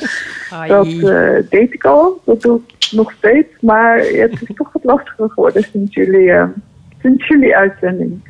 Dus eh, ja, dat zou ik even zeggen. Eh, bedankt voor de leuke podcast. Doeg! Doeg, dankjewel. We- Samen met A. Ja, ik, eh hebben ik we- heb het Dankjewel. gehoord, ja. Zo kan het dus ook, hè? Zo kan het dus ook. Ja, ja. Luister je, ook- luister je ook? Ik luister eh, niet naar de podcast vandaag. Dus ik moest het hebben van jullie omschrijving. En eh, ik vond het zelf een hele aanlokkelijke omschrijving. Dus ik, ik denk dat ik vanaf nu een vaste luisteraar word. Van vandaag vandaag. wordt, ja. Klonk, eh, heel aanlokkelijk. Van NRC. Ja, we hebben daar heel veel reacties op gekregen. Dus dat is inderdaad wel heel erg leuk. Eh, een berichtje van eh Juri. Ik heb een eh, schaamtevolle kwestie, nogal. Afgelopen week hadden wij een, eh, hier in huis met eh, vier mensen, een, eh, twee kinderen, twee volwassenen, een buikgriepepidemie met alle ellende van dien. En toen was ik dus heel blij dat op dinsdag onze hulp zou komen. Om het huis even een extra beurt te geven. Een hele lieve vrouw uit Kosovo. En die had ik maandag nog geappt. Ik vroeg, joh, wil je de vloer even extra dweilen? Waarop zij midden in de nacht, maandagnacht, terug appt van... Ja, dat is goed. Is het oké als ik mijn dochter meeneem? Dan ben ik eerder klaar, want het is namelijk suikerfeest morgen. Dus ik, hè, loyale witte vrouw als ik ben, zeg... Tuurlijk, prima. Het is echt heel schaamtevol wat er allemaal gaat gebeuren nu. En ehm, dit was al erg namelijk. Dus de volgende ochtend komt zij. Ik sta klaar met twee eh, aangeklede kinderen om bij de HEMA slappe thee te gaan drinken. Omdat ik het altijd moeilijk vind om thuis te zijn als zij aan het werk is. Ze komt binnen met een pannetje soep voor mij, want ik ben ziek, super lief. En ik ga nog met haar aan het aanrecht even staan kletsen over hoe belachelijk ik het vind dat eh, het suikerfeest geen vrije dag is in Nederland. En we hebben vaak een Pinkster bijvoorbeeld wel, bla bla bla bla bla. Echt gênant, gênant, gênant. En ik eh, zeg, nou, werk ze. En ik ga. En ik loop buiten met de kinderen. En ik denk, jezus, wat heb ik nu weer gedaan? Dit is echt te wit, te erg. Ja, ik schaamde me echt kapot. Smiddags uiteraard een bericht gestuurd naar haar van... ehm, joh, dit sloeg echt, hè, dit, dit, ik schaam me, het, spijt me. Dit had ik niet zo moeten doen. Je moet natuurlijk gewoon thuis zijn, bla bla bla. Waarop zij dan ook nog zegt, eh, het geeft niet. Het geeft wel namelijk heel erg. Maar goed. Ja, dit was dus een uh, schaamtevolle situatie. Waarvan ik vond dat ik hem moet delen. Want zo gaat het namelijk bij heel veel mensen. En bij mij dus ook wel zo. Oké, bedankt voor jullie fantastische programma. Doeg! Groet van Juri. Doeg, ja. Dan gewoon wel je, je hulp aan het werk zetten, inderdaad. Dat is de clue natuurlijk. Ehm, ja, ja. eh, dit delen helpt misschien wel weer in het verzachten van het leed.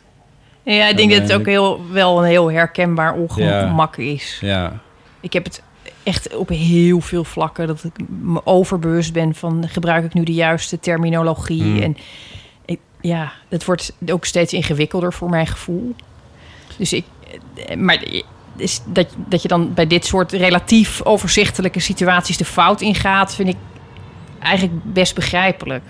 ja, het is een heel voorstelbare situatie inderdaad. Nou, ik vind het, ja, goed. Het, het zal er niet de tweede keer over Nou, ik kan dus heel slecht tegen mensen die heel erg ongemakkelijk of beschaamd zijn. Heb ik enorm... eh, Spiegelneuronen. ja, dat vind ik Ja. echt heel vervelend. Omdat ik dan...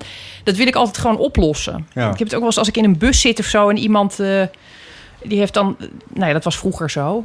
Dan had iemand bijvoorbeeld niet afgestempeld of zo. In de tijd dat er nog gestempeld werd. Oh ja. Toen ik eh, jong was. En dan eh, werd daar dus door sommige buschauffeurs werd daar dus iets van gezegd op een hele kleinerende manier. Dat vond ik ook altijd heel erg. Terwijl ik die zwarte rijder, of moet je zeggen rijder van kleur, eh, dan ook niet natuurlijk niet goed vond. Vond het natuurlijk niet goed dat hij dat had gedaan. Maar ik vond het zo naar dat iemand dan gekleineerd Ja. wordt voor een groep. Ja. Dat ik dan toch de behoefte heb om dat op te gaan lossen of Ja. daarvoor te gaan staan. Dus als ik dit hoor, als iemand zo bijna in elkaar krimpt van schaamte, dan vind ik dat zo erg dat ik dan gelijk daardoor... Nou ja, als je je hard genoeg schaamt...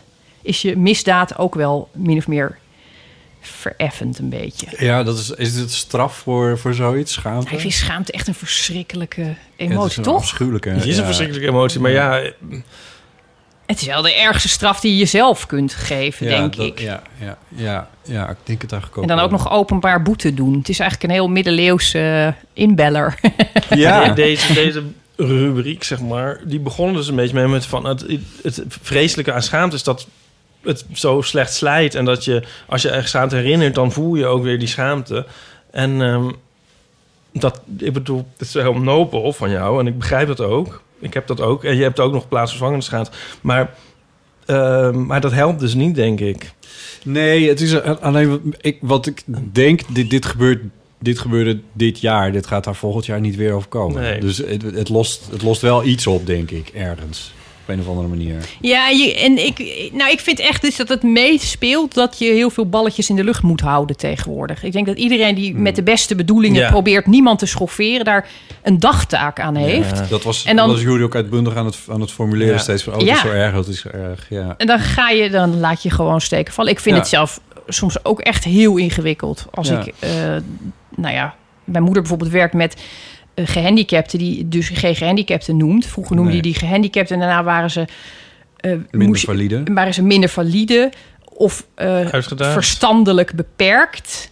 En dat mag je dan op een gegeven moment ook niet meer zeggen. En dat, is, en dat maakt het heel lastig. Want het, zij werkt met mensen met een eh, niveau van 2 à 3 jaar. Dus de ontwikkeling van een 2 à 3-jarige in een volwassen lijf. Dat is wel wat beperkend. En dat geeft best wel heftige Ja. eh, scènes. Dus ik ben daar wel eens geweest toen ze daar aan het eten geven was. En er zitten daar hele grote kerels aan tafel te brullen en te kwijlen en over tafel te, te hangen en zo. En dat is best moeilijk om je daartoe te verhouden zonder dat het. Ja. Het is heel ongemakkelijk, omdat je, ik, je wil zo graag uitstralen dat je daar heel goed in bent en begripvol en Ja. tuurlijk en iedereen mag er zijn. Maar je hebt ook nog gewoon emoties. Ja. Ja. en je zit naast zo'n heel groot lijf dat heel erg over je heen brult. En daar reageer je ook op. Ja, natuurlijk. Nou, en dat, dat soort scènes, dat heb je, nou ja, dat is dan beperkt tot, tot een specifieke groep. Die ook min of meer uit de maatschappij werd gehouden. Dat is gelukkig steeds Ja, iets ja. meer, maar dan nog Ja. steeds is het wel een aparte categorie. Maar in het dagelijks leven heb je natuurlijk voortdurend het, het Nou ja. eh, voorkomen en het vermijden van ongemakkelijke. Ipe en ik bewegen ons natuurlijk eh, wel enigszins in het... eh, in de, gaat de, zeggen. de regenbooggemeenschap. Oh, kom. Hecht? En, eh, en eh, ik bedoel, ik noem het al regenbooggemeenschap... omdat ik, omdat ik die, die afkorting is al... daarmee ga je al meteen de mist in. Eh, LHBT. En dan komt er dan nog een I... en komt er dan nog een Q en een P en een A en een U... en, een, en moet nog een plusje erachter voor de zekerheid. En die, de- de- het gaat zo snel mis als je je daarin eh, in die, die gender- en, en, en geaardheidsdingen begeeft. Maar ja, dit on- je ontkomt er ook niet aan. Maar die, die, mm, dat is wel zo. Dat is een soort mijnenveld, in a way. Maar daar zou ik niet zo snel last van schaamte... omdat ik daar wel weer zelf een eigen Ja. mening over Ja. heb. Nou, en omdat je er onderdeel van bent natuurlijk. We staan er niet buiten. Het gaat over onszelf. Als het over die regenboog... Ja, maar dat is ook weer... Dat weet je ook maar nooit of, of dat naar iedereen's maatstaven Nee, wel dat zo is- is. nee. Maar, maar schaamte zo van dat je vraagt van... ehm, hoe is het met uw man? Ja, die is eh, al twee jaar dood of zo. Dat is een soort schaamte van... Dit gaat nooit meer over. Nee, dat- Als je nee, dat, dat- dat kan helpt niks. Het enige wat dan helpt is een slecht geheugen. Of hopen dat diegene zelf een keer doodgaat en dat niemand het meer weet. En dat je denkt, nou ja, dat weet verder. Gelukkig weet niemand dat meer. Daar zijn we nu van af. Dat Of kunnen we hoe- in, hoe zou jij in het? principe schrappen. Over, over een jaar of 150, als jij er al lang niet meer bent. Dat al die schaam, dat iedereen, en iedereen die jou kent, is dan ook al dood. Dan Ja. is eindelijk alles Dus opgelost. eindelijk alles opgelost. Maar schaamte is inderdaad heel vreselijk, ja. Ja. Maar, nou ja, dit, dit, dit, ja, is het, ja, dit is ja, was wel erg, maar misschien ook niet. Dit is, ja, Nou, ik denk omdat het dit ook eigenlijk op het vlak van de inclusiviteit Ja. zit, Ja. deze Ja. schaamte. Daarom doet het mij dus denken aan al die ongemakkelijke terminologie die je dan bij moet houden en die je soms niet snapt. En, en, Ja. eh, Nee. en wat ook dan gebeurt, is dat het een soort omklapt van het punt waarop mensen zich buitengesloten voelen, naar je bent automatisch buitengesloten als je niet genoemd wordt. Dus op een gegeven moment ben je heel lang bezig om alle soorten en maten te noemen, zodat iedereen zich Ja, benoemd voelt. ja. Terwijl ik, je kan er ook van uitgaan dat in principe wordt, nou ja, weet je, in Nee, kan ook iedereen bedoeld zijn. Ja, nou ja, Anders er krijg je nu- van die, weet je, dan heb je een fietsbordje langs een fietspad staat dan een, een bord met een fiets erop, en dan gaan mensen klagen van ja, dan het is heel confronterend voor mensen die niet kunnen fietsen. Snap je dat? Is dat is een beetje nee, ik- nou maar even als voorbeeld dat het kan dus heel erg Nee, ik, ik herken doorslaan. We, vandaag beland ik in een discussieachtig iets over de, eh, de regenboogvlag. heerlijk. Die geüpdate is, zeg ik even met air quotes. Er is een, een, iemand heeft daar een ontwerp voor gemaakt... waarbij er een, eh, aan de linkerkant een witte driehoek in is gezet... Eh, Een witte. een witte driehoek. En dan blauw daar en- een blauwe en roze band omheen. En daar nog weer een zwarte en een bruine band omheen. Dus een soort pijl die, er, die in de regenboog is gestoken. En, dat, En roze en blauw is dan, en roze- dat heeft met roze, gender. blauw, wit. he- Is de, dat komt uit de transgendervlag. En eh, het bruin en het zwart komt uit, de, uit het idee dat er ook eh, people of color gerepresenteerd moeten worden. En het zwart stond ook nog voor, ik heb het heel precies uitgezocht, het stond ook nog voor eh, mensen die met AIDS leven. AIDS zeiden ze, dus niet HIV, maar AIDS. En eh, of die daar eh, eh, zelfs aan zijn overleden. Dus, dat, die moesten er ook mee gerepresenteerd worden. En het probleem is, hiermee, vond ik in ieder geval... de regenboogvlag, die banen die daarin staan, die zes... die representeren niet individueel iets. Ooit toen ze bedacht zijn was dat wel zo, maar dat, dat is niet meer. Dat, die is wat veranderingen heeft die ondergaan. Dat is gewoon een symbool. Dat is één ding. Dat is die regenboogvlag. En die kleuren op zichzelf representeren niet iets. En nu zijn er dus dingen ingeschoven die wel iets representeren. En precies wat jij net zei, Esther, is dat je daarmee automatisch ook... Ja, oké, dan hebben we die dus nu gerepresenteerd. Ehm, staan de homo's er nog in? Of, eh, of de lesbiennes? Of de, weet je, je, slaat altijd mensen over.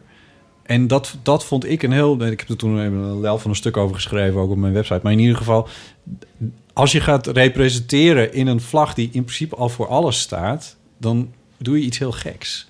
Dan klopt het niet meer. En dan kan je nooit meer goed doen, volgens mij.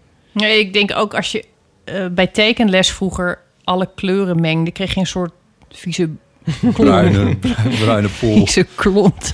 Ja. dat was echt. Dus eh, dat, dat lijkt me er ook verwarrend aan. Maar ik, ik, ik, ik, snap wel dat je de neiging hebt om, om iedereen te benoemen. Tuurlijk, ja. Alleen ja, je bent nooit Maar je volledig. bent niet uitgenoemd op een gegeven moment. Nee. En het, het creëert dus allerlei ergernis bij mensen die op zichzelf niet onwelwillend staan tegenover wat dan ook. Maar die gewoon omdat ze die, al die codes en al die termen en al die, die worden daar gewoon eh, geïrriteerd door. Omdat Ja. ze zich eigenlijk denken, ja, ik spreek deze taal blijkbaar Ja, niet. nee, dus ik zal het wel weer verkeerd doen. Ja, Nou, dat soort eh, reacties krijg je dan op een gegeven moment. ja. En, en dat herken ik zelf ook. Want nou ja, ik, ik kan me nog herinneren dat ik een keer Linda Duits in de uitzending had. En die gebruikte toen de term cis-hetero. Dat was denk ik de eerste keer dat ik die term hoorde. ja. En ik weet nog dat ik... Ik had me natuurlijk voorbereid drie, vier jaar op dat gesprek. Dus ik Ja. heb, maar ik had toen opgezocht wat het was. En ik wist het eigenlijk nog, snapte Nee. ik het niet helemaal. ja. En zij liet dat zo makkelijk vallen. Dat ik dacht, ja... Dit, was, dit was op de radio. Ja. ja. En nou is zij dan moet je. gelukkig heel toegankelijk. Dus je, je kunt dan ook zeggen... ik begrijp dit niet en kun je dit nog een keer uitleggen? Ja, Maar ook na haar uitleg dacht ik, ja, dit moet bij mij echt, heeft tijd nodig voordat ik dit Ja. onder de knieën heb, denk ik. Ja, ja. En Nou dat ja, kan heel intimiderend zijn Ja, voor mensen die daar niet, helemaal niet in Nee, het, het, het is een heel zijn. discours wat, eh, wat, wat daarbij hoort. Met allemaal jargon en zo. En als je, ja, dat is eigenlijk een halve genderstudie als je dat allemaal wil, goed wil begrijpen. En, en ik, vind het, ik vind het inderdaad ook vrij ver gaan als je verwacht van iedereen dat, dat hij dat hele discours maar gewoon spreekt. Eh, en daarmee doe je inderdaad, denk ik, mensen die goede bedoelingen hebben, doe je dan inderdaad tekort. Eh, en, dat, en dan, vind- ja, ik bedoel, het is, het is ingewikkeld. Maar, Maar je moet daar een weg bedoelingen zijn niet genoeg. Maar dat wordt, dat, nee, Hmm. grapje. Maar dat wordt ook heel vaak expliciet gezegd. Maar dat vind ik ook altijd een heel vervelende uitspraak. Maar over de vlag zijn we het voor één keer eens. Hm. Is dat niet leuk? Je had mijn eh, tweet geliked. Ja. ja een mooi moment dat ik hier nu eh, bij mag zijn. Ja, ik heb er ook echt even van genoten vanmiddag. Ja. Ik hoorde ook dat er een, een hetero-vlag zou staan. En dat is dan de regenboogvlag, maar dan in zwart-wit. Oh nee, in inverse. Oh, mooi. Mooi. Ja. Ja. Ja, op een gegeven moment wordt het ook net zoiets als die keurmerken op eten. Dat er staat eh, beter leven, gezonde Goed keuze. En zo, dat je het op een gegeven moment echt niet meer weet. Nee. Ja. Ja. FSC-keurmerk. Het zal wel goed zijn. Maar die een nieuwe, nieuwe nou ja, gay- niet gay vlag dan, maar een nieuwe allesvlag... is ook gewoon heel slecht voor het milieu. Ook overal hangen al die regenboogvlaggen en zo. Mensen begrijpen dat net. Een goed argument. Ja, moeten allemaal, je weet je wel, allemaal speltjes, kleren, Ja, petjes, eh, keycords. keycords Ja. en zo. En het moet allemaal weer kan allemaal in de prullenbak. Ja. Dat moeten we niet willen met z'n allen. Moeten we niet willen moeten met we z'n niet uit willen met z'n allen. Ik hoor muziek, botten. Ik Ja, dit- alles, alles laat je maar gebeuren tegenwoordig. ja, ik heb hier ramen openstaan, want het, eh, het is stiekem toch nog best wel gewoon warm. Oké. Probleem?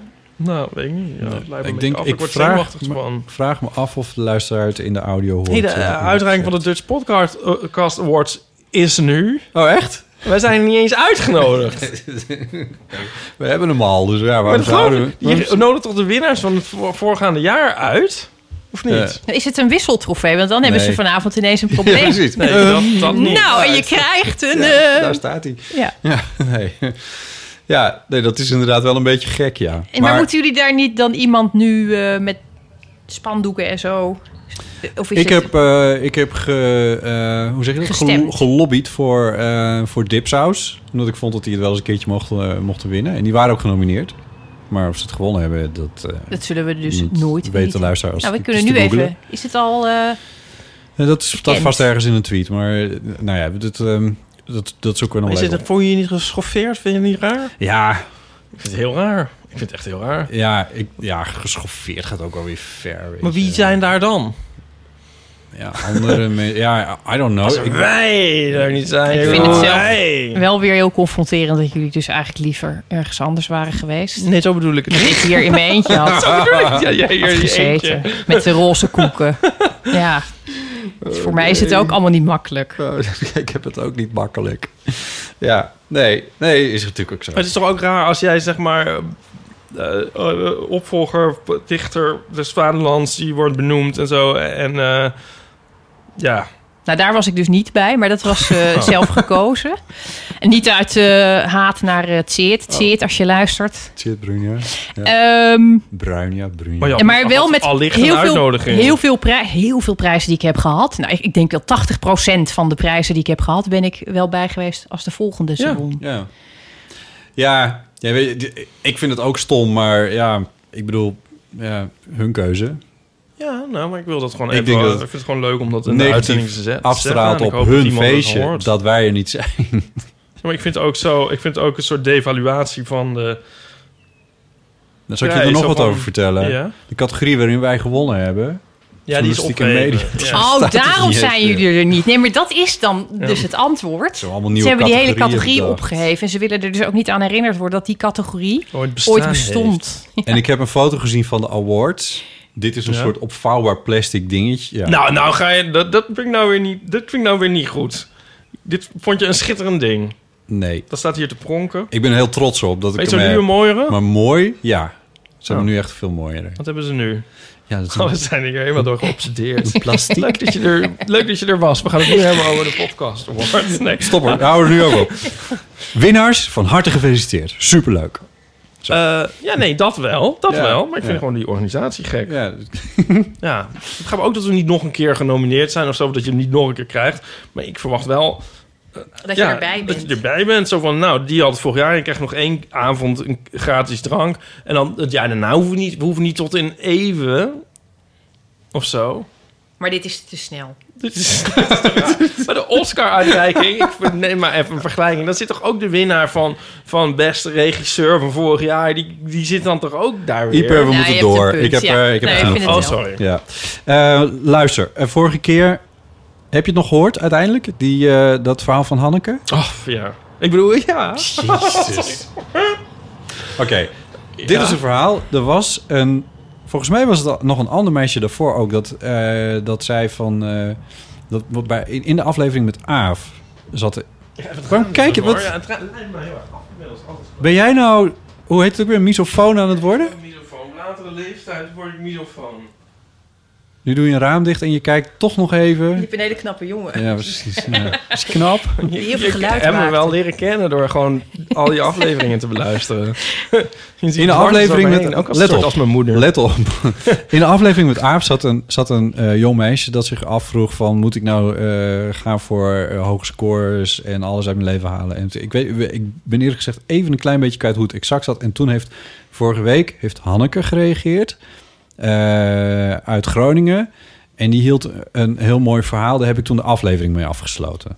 Oh, ja, dat was het heel lang. Dat was een heel, ja, dat was veel te Niks lang. ten nadele van... Kon eh, echt niet, maar, ik, maar toen, nou ja, ik, ik was in ieder Ze geval. zei dat er nog zoveel wilde je was in een royale leven. bui. Je dacht, ik doe het gewoon Nou, integraal. Ik wou positief afsluiten, die aflevering. en eh, ik heb, Speciaal voor Geeske. ja, en eh, nee, maar het, ik, vond ook, ik vond ook echt wel een bijzonder eh, geformuleerd eh, verhaal, eerlijk gezegd. Ik vind achteraf dat je het had moeten veden. Jezus. nou, in ieder geval, daar reageert nu Marjolein op.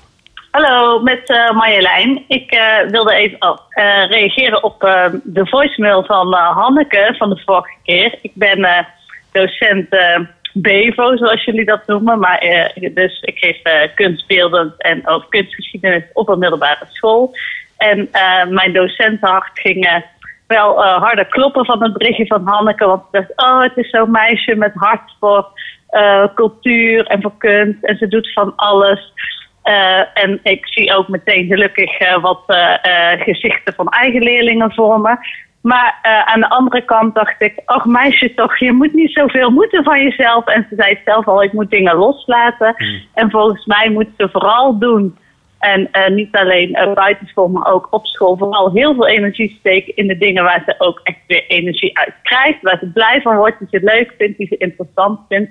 En ehm dingen uh, die je, nou ja, soms moet je ook dingen doen op school die je misschien niet zo leuk vindt, maar omdat in het algemeen men bedacht heeft dat dat moet, dan mag je ook best wel eens gewoon genoegen nemen met een zes. En misschien is het raar dat ik dat als docent zeg, maar ik uh, denk echt dat je niet kan, uh, goed kan presteren of goed kan worden in wat je wil worden zonder op tijd te ontspannen.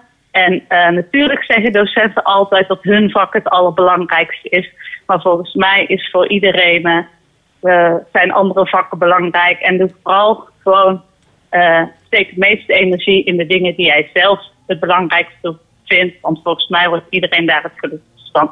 En ja, ik denk dat het met Hanneke allemaal goed gaat komen. Want gewoon, ik werd helemaal blij van dat. Maar ik dacht wel, uh, loop jezelf niet voorbij, want daar ben je nog veel te jong voor. En je hebt nog heel veel tijd om al die boeken te lezen en films te kijken en musea te bezoeken. En uh, nou ja, gewoon de dingen doen waar je blij van wordt. En ik denk ook dat uh, dat bedoelde met Lanterfanten. Echt niet van ga alleen maar op de bank liggen met een zak chips. Doe dat als je daar zin in hebt. Maar doe vooral dingen waar je gelukkig van wordt. Nou, dat was hij weer. En ik luister graag naar jullie. Doei.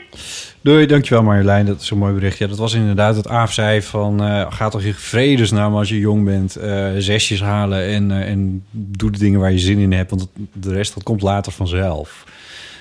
en het is dus grappig dat een docent op een middelbare school... dat eigenlijk ook een beetje zegt. Je... Ja, ik zit heel erg te twijfelen of ik... of ik nou... of ik het daarmee eens ben. Ja, want...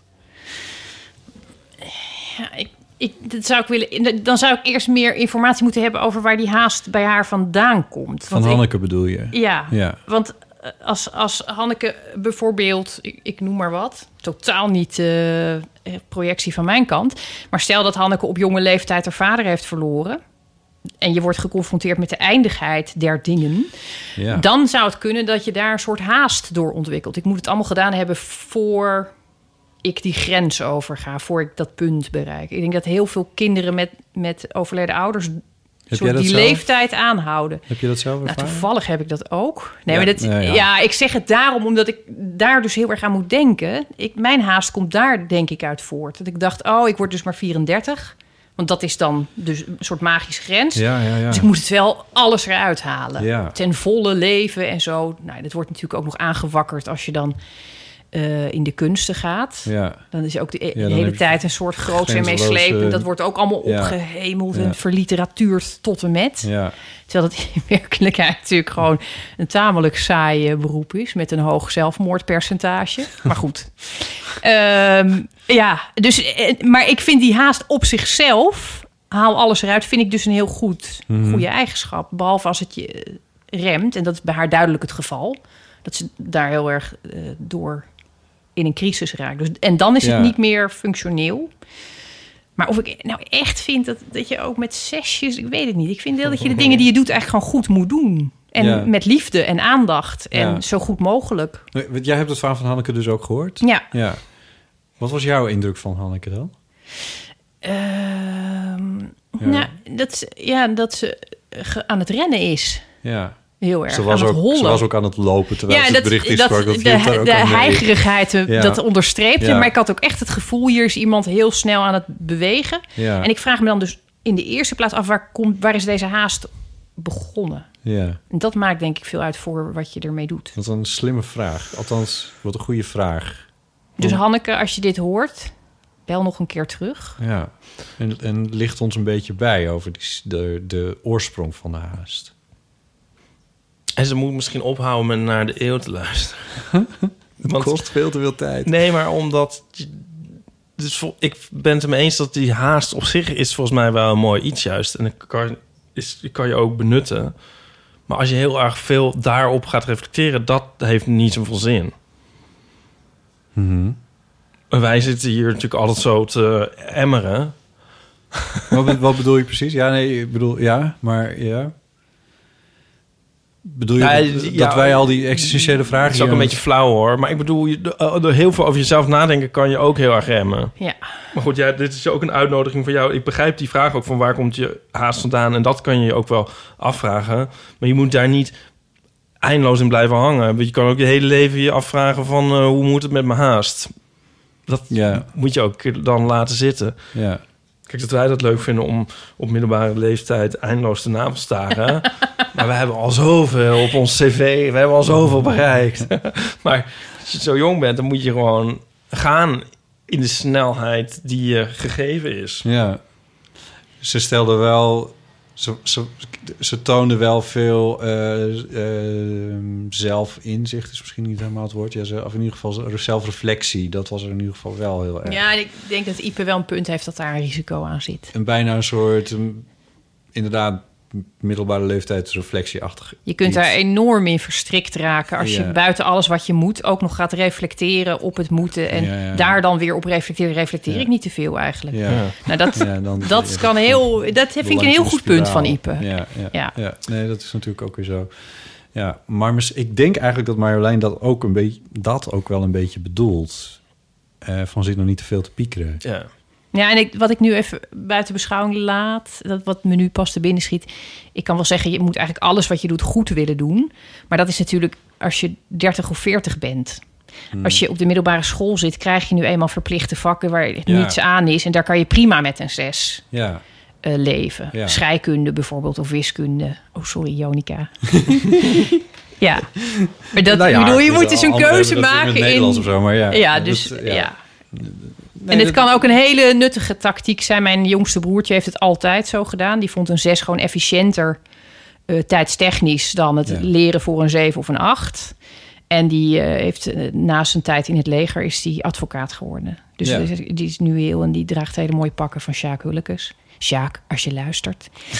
Eh, dus dat, dus, en dat kan dus ook met een 6. Ja, Ja, precies. Wil ik maar zeggen. Ja, ja. Ik heb hier ook een strip over. Ja, Drie hoog. En dan heeft zo de huisjongste... dan moeten we ook een keer is heel trots. En die kijkt, oeh, kijk, ik heb een 9 gehad voor mijn tentamen. En dan zegt zo de oude eh, bal van, ja, dat is dus niet goed. Want alles wat je er meer hebt ingestopt aan energie... dan een hoger cijfer halen dan een 5,5... dat is allemaal verloren moeite. En dat je moet besteden aan drinken en neuken en roken... en weet ik veel wat... wat die, wat, nou, hè? En ehm, Wat zou je nou zeggen? Wat die persoon zegt? Ik bedoel, het Wat- komt allemaal uit jouw pen, maar... ja, maar zijn. De ik-persoon. Ja, precies. De Nee, ik-persoon. niet de ik-persoon. Nee, nee, dit is, dit is Mooi rond. hoog. Maar, ehm, en dan kijk ik zo, die, die, die jongen die dus die negen gaat haalt, zo vertwijfeld naar zijn blaadje. En dan zegt, zegt hij, oh, misschien kan ik hem nog herkansen. Goeie, dat is een goeie. Ja, die is heel leuk. Kan maar in de show notes. Maar ehm, ja. Ja. We hebben post Oh, gekregen. ja. Maar jij had dus ook wel, jij had wel, of hebt, heb, heb je nog haast? Ik heb nog steeds haast. Ja, en het, het gevoel, ik moet nog zoveel en ik sta mijn tijd te verdoen eh, als ik ga sporten. En dat soort opmerkingen, dat is bij bijna alle mensen die ik ken wel een blijvende kwestie. Oh nee. En dan toch alle afleveringen van En de schuldgevoel en het, en het imposter syndroom. En nou ja, alles is gewoon wat dat betreft een vrij standaard pakket. In mijn omgeving heeft iedereen die problemen, zeg maar. Ja, oh, en ook ja. andere echte problemen natuurlijk. Ook echte probleem. Echte problemen, maar niet... ehm, nee, niemand is hiervan, denk ik, gevrijwaard. Nee, nee, nee, dat is... Dat is En jij dus ook niet. Maar je, want jij maakt wel een heel. Want jij hebt zelf nu een paar keer ook een beeld geschetst van eh, poëzie van. ehm, nou ja, hè, de, de ehm, mompelende mannen en een soort gewicht van de literatuur en zo en dat allemaal.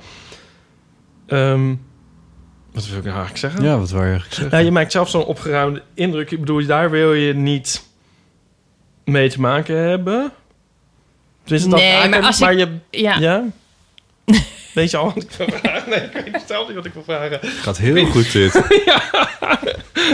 Maar ik denk wel dat Geef ze nu iets interessants... eh, Let op, ze- Ja? nu gaat ze iets interessants zeggen. ik denk als ik, als ik eh, de, depressieve fases heb... of Ja. er echt onder lijd... dan hoor je me gewoon niet. En dan zie je me gewoon ook niet. Dus ik ben eigenlijk alleen maar... als ik buiten ben, ben ik mijn opgeruimde kant Ja. natuurlijk. Maar... Nee, ja, ik, heb, ik, heb, ik ben niet iemand die heel erg aan aanleg heeft om intens te somberen. Omdat ik heel veel dingen gewoon van bovenaf bekijk. En dan is het bijna altijd heel grappig, ook als het jezelf gebeurt. Ja. Maar dat is denk ik ook iets wat veel schrijvers hebben. Trouwens, heel veel journalisten hebben dat ook. En Ja. heel veel mensen die überhaupt... Ja, alleen word ik wel... Ik, ik heb dat ook wel een beetje, maar ik word er, daar word ik dan soms stiekem wel een beetje... wel een beetje dep- depri van, omdat ik... omdat ik dan ook altijd het gevoel heb van dat ik niet meedoe. Omdat ik het, omdat ik het van boven aan het bekijken Omdat je er niet ben. echt bent. Dan ben je er niet... Nee. Nee, maar dan dat- zie ik al die mensen die hier door de straat gaan... en denk van, ja, jullie, jullie zijn dus wel Echt. in het leven iets aan het doen... zonder dat je afvraagt wat je aan het doen bent of zo. Wat natuurlijk onzin is, maar... eh, en, en, en ik hoor daar niet bij. Ik zit hier een beetje in mijn dakhuisje naar de wereld te kijken... en, en in die podcast allemaal mensen te interviewen. En, ik, maar aan, echt aan de echte wereld meedoen doe ik du- dus ook niet. Ik vraag me soms echt wel af hoe, hoe het leven is als... I don't know Als je met jezelf samenvalt. trambestuurder of zo. Als je met jezelf samenvalt, dat is een mooie. Ja. ja, dat zou wel mooi zijn. Ja. Dat je er niet boven hangt, maar dat je jezelf bent. Maar dat heb je toch op het moment dat je aan het werk bent wel. Ik kan, dan ben je ook heel vaak je tijdsbesef kwijt. Tenminste, dat stel ik me voor dat het bij fotostrip maken niet anders is. Als ik in een gedicht zit, kan ik zo, zonder dat ik het merk... Dat is goed punt. uren over een komma. ja. Ja, meer heb je ook vaak niet bij een gedicht. Hè, dat je nog twijfelt over een komma. ja, witregels. Maar en dan heb ik wel altijd het gevoel, dan, omdat ik er dan min of meer niet bij ben... dat ik er dus heel erg Ja, eh, Samenval. samenval met Ja. wat ik aan het doen ben in ieder geval. Dan is er geen ruimte meer om daar boven te gaan hangen. Dat wat jij tussen 12 uur s'nachts en Ja. 2 uur s'nachts hebt. Ja, ik zit nou te denken, ik weet nog steeds niet of het nou een vraag is of zo. Ik ben nog van, als je zegt imposter syndroom, daar sla ik heel erg op aan. Daar heb ik dus ook last van. Maar Daar moet je als, een boek over maken, leuk. als je dan, dan, dat is altijd ook een soort je verhouden tot de traditie, zeg maar. Toch van, voldoe ik hier wel aan of zo? Maar jij staat daar qua soort image of zo weer heel erg los van. Wat weet ik niet. We hebben hier twee mensen radio gepresenteerd. Ah, ik vind het juist heel U mooi mag uitraden wie. Zo zoekende.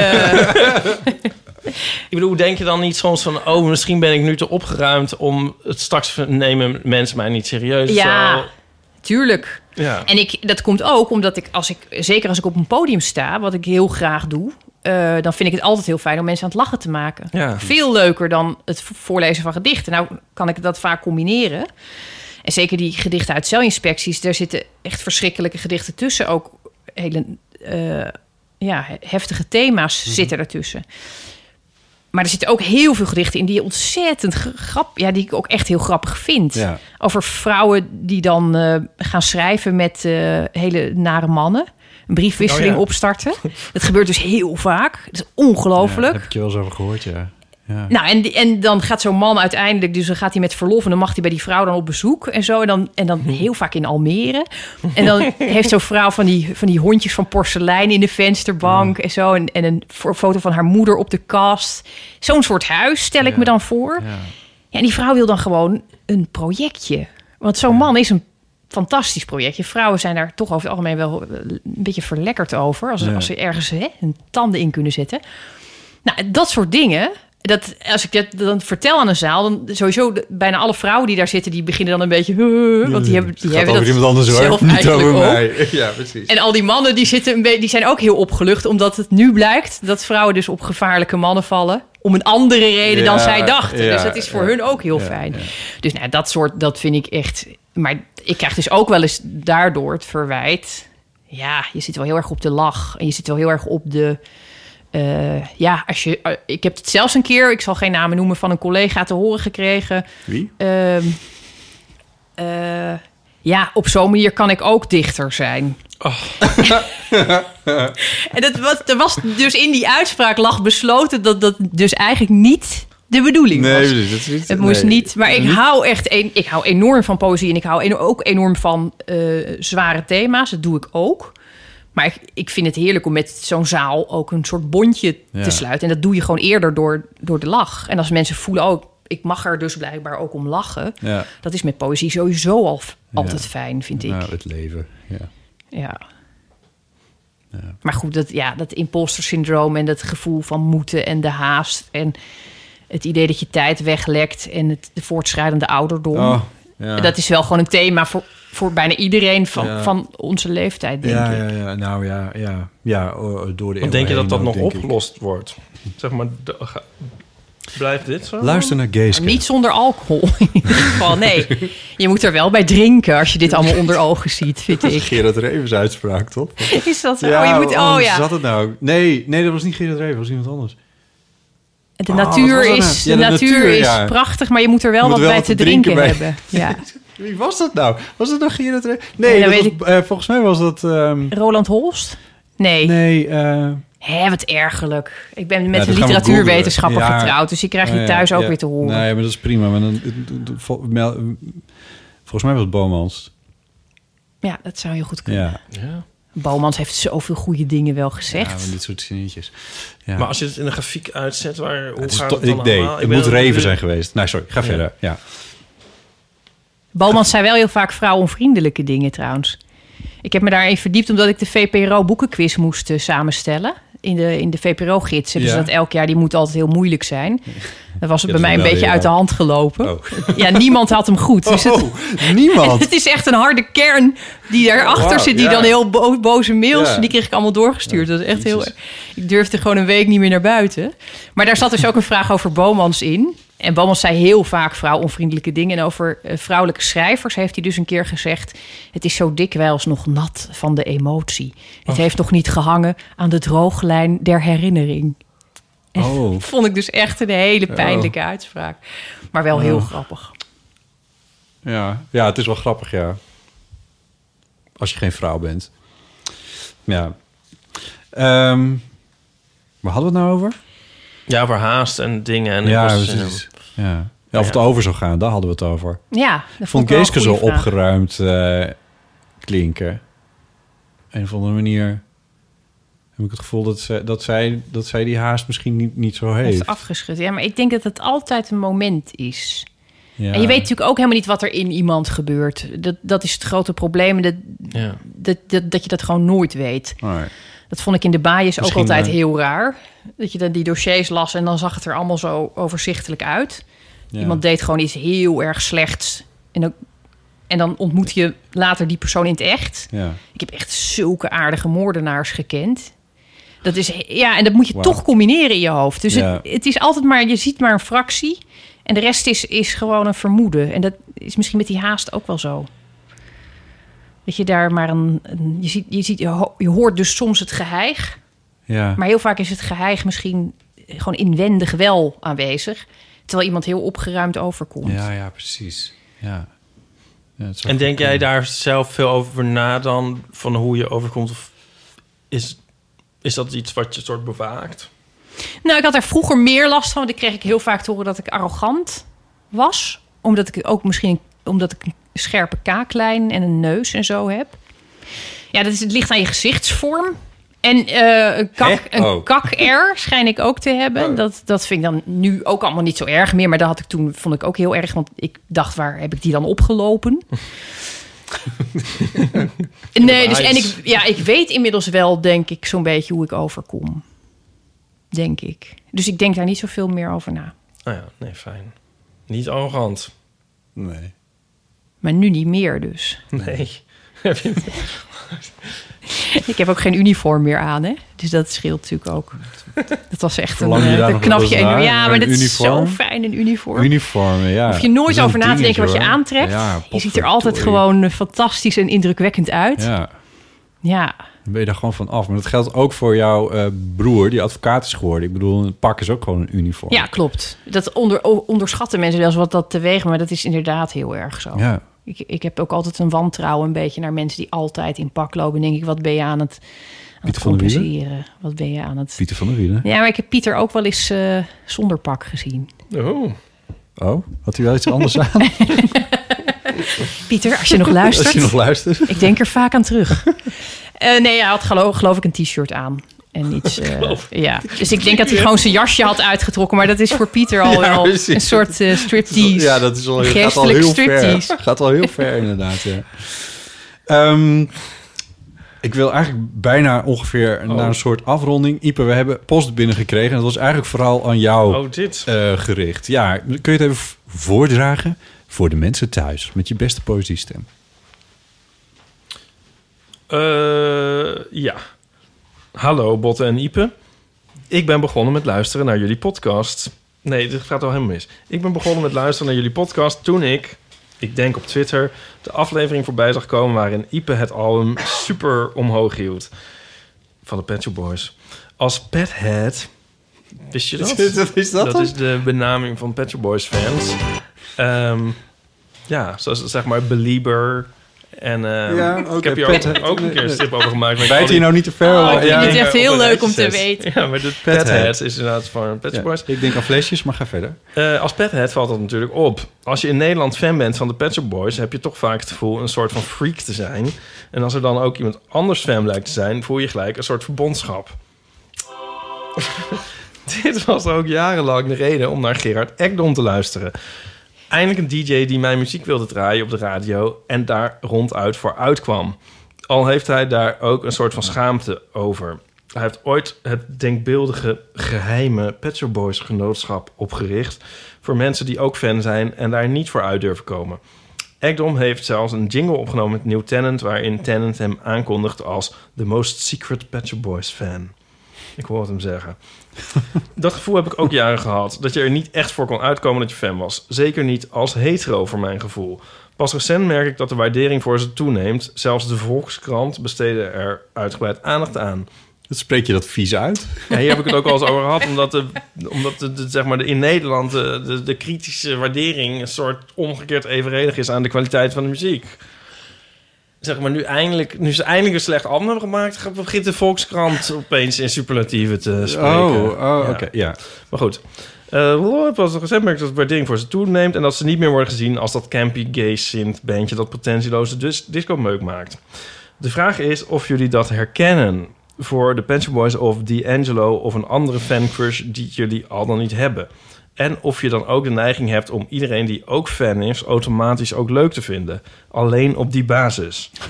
Inmiddels luister ik elke week naar jullie podcast, die ik ook waardeer als een keer geen Pet Shop Boys alarm voorbij komt.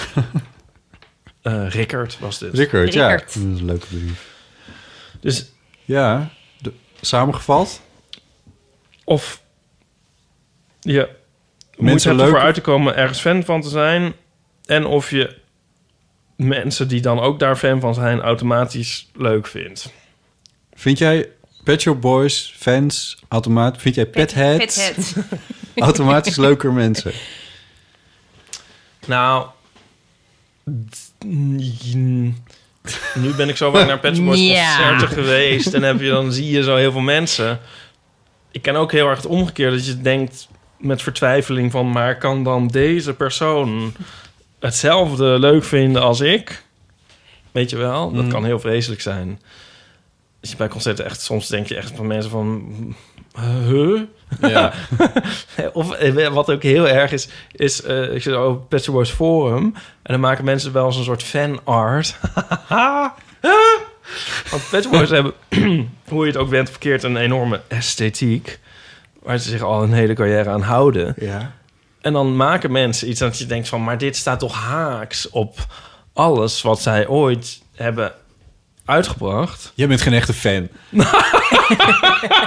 dat Ja, maar dat kan je gewoon objectief. ik bedoel, dan zou je gewoon een computer naar kunnen laten kijken en dan zo van nee, maar dit is dus niet goed. Ja, ja maar ja. Nou goed, dus dat ehm, in die, maar ik herken het wel. Ja, dat is, eh, ja.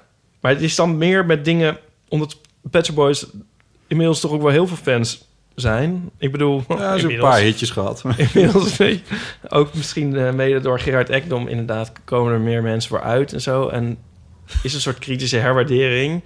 Maar ik herken wel heel erg van als... bijvoorbeeld ehm Diederik Broekhuizen... Mhm. die... Ik had een post over dat het een nieuwe album van Luca Carboni zo geweldig is.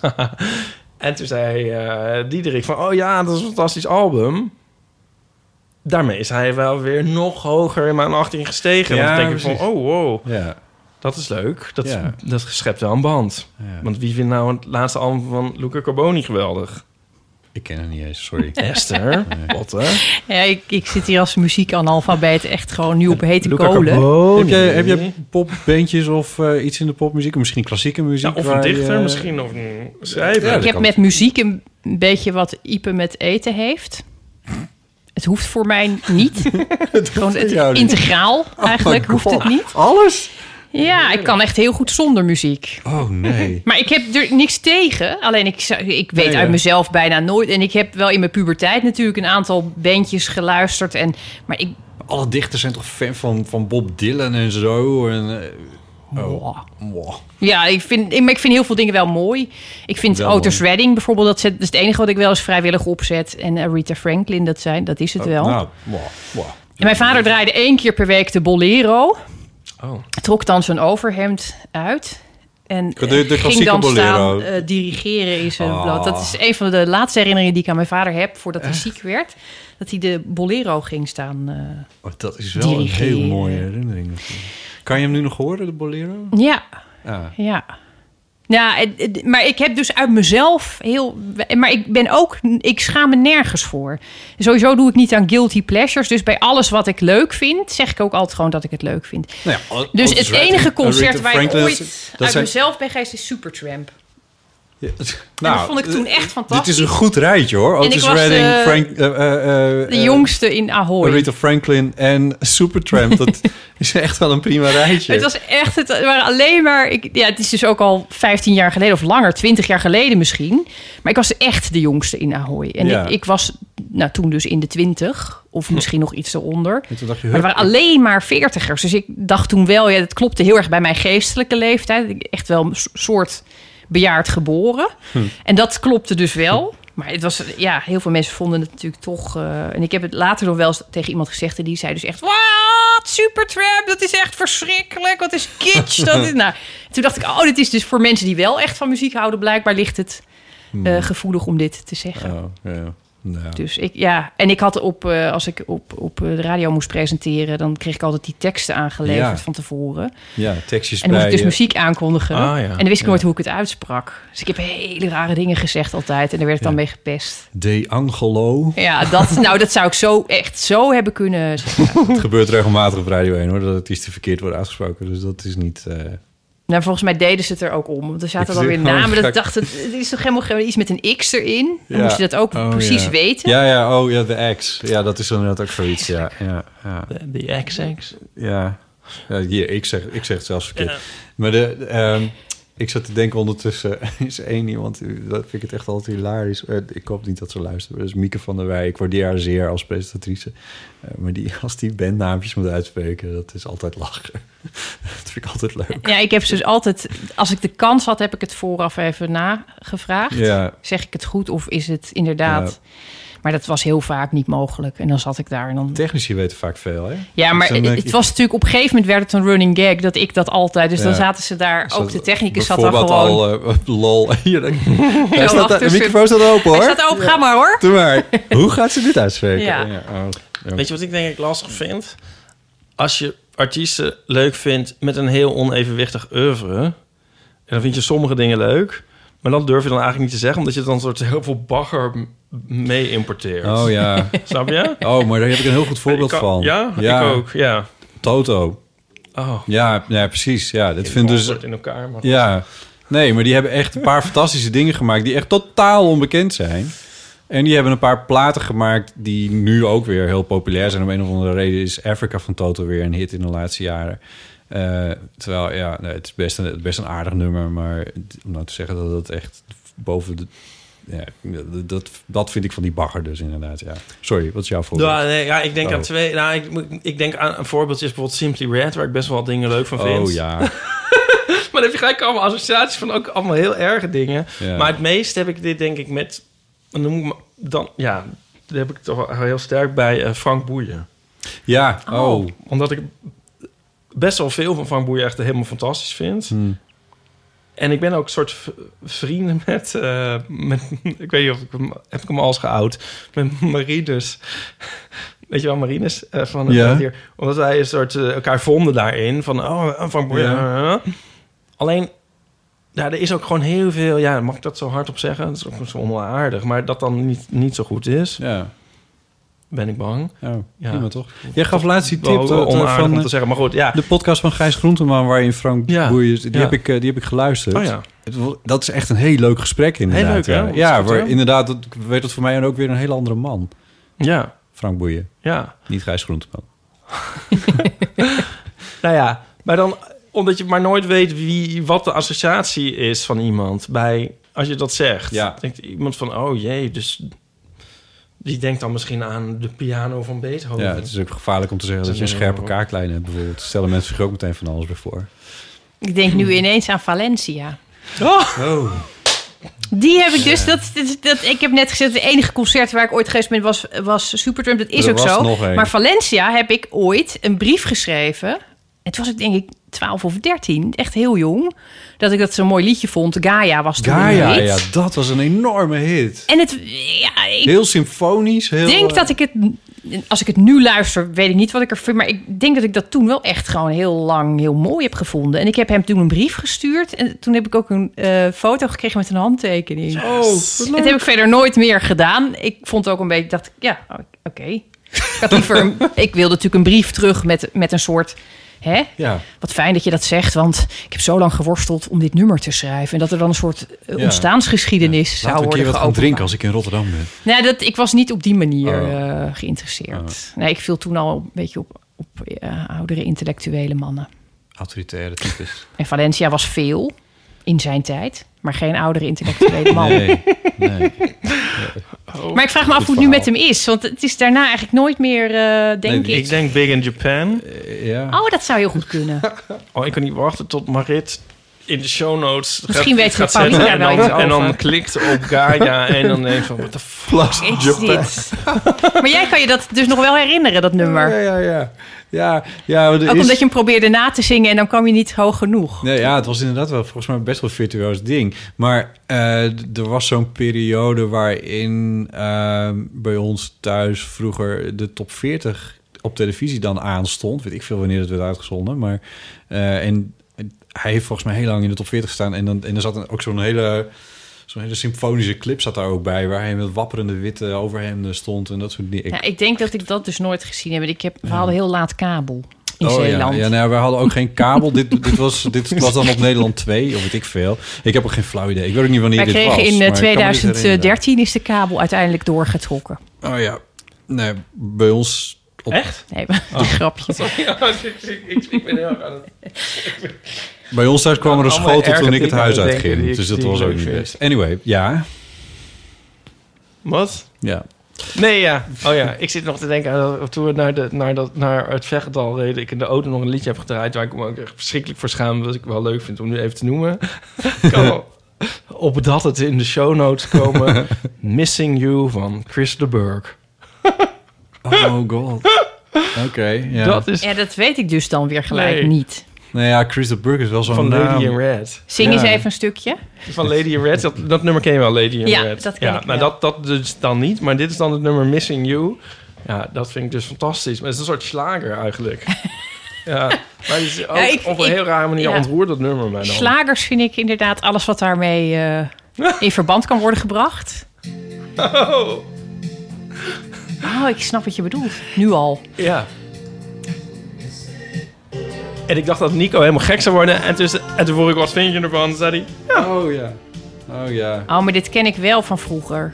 een maar dit Ik denk dat ik dit ook heel erg mee kan zingen Zo'n als Sky jullie er niet bij Radio zijn. ding is dit ook, toch? Ja, maar het is echt heel goed. Dat moet je eens luisteren. Echt heel goed. Wanneer dan? Het klinkt ook een beetje als een kerstnummer. Ja, Ja. klopt. Door En die, er eh, zit zo'n goede akkoordenwisseling in. Hier. Ja, in het refrein zit nog een heel mooi... ehm,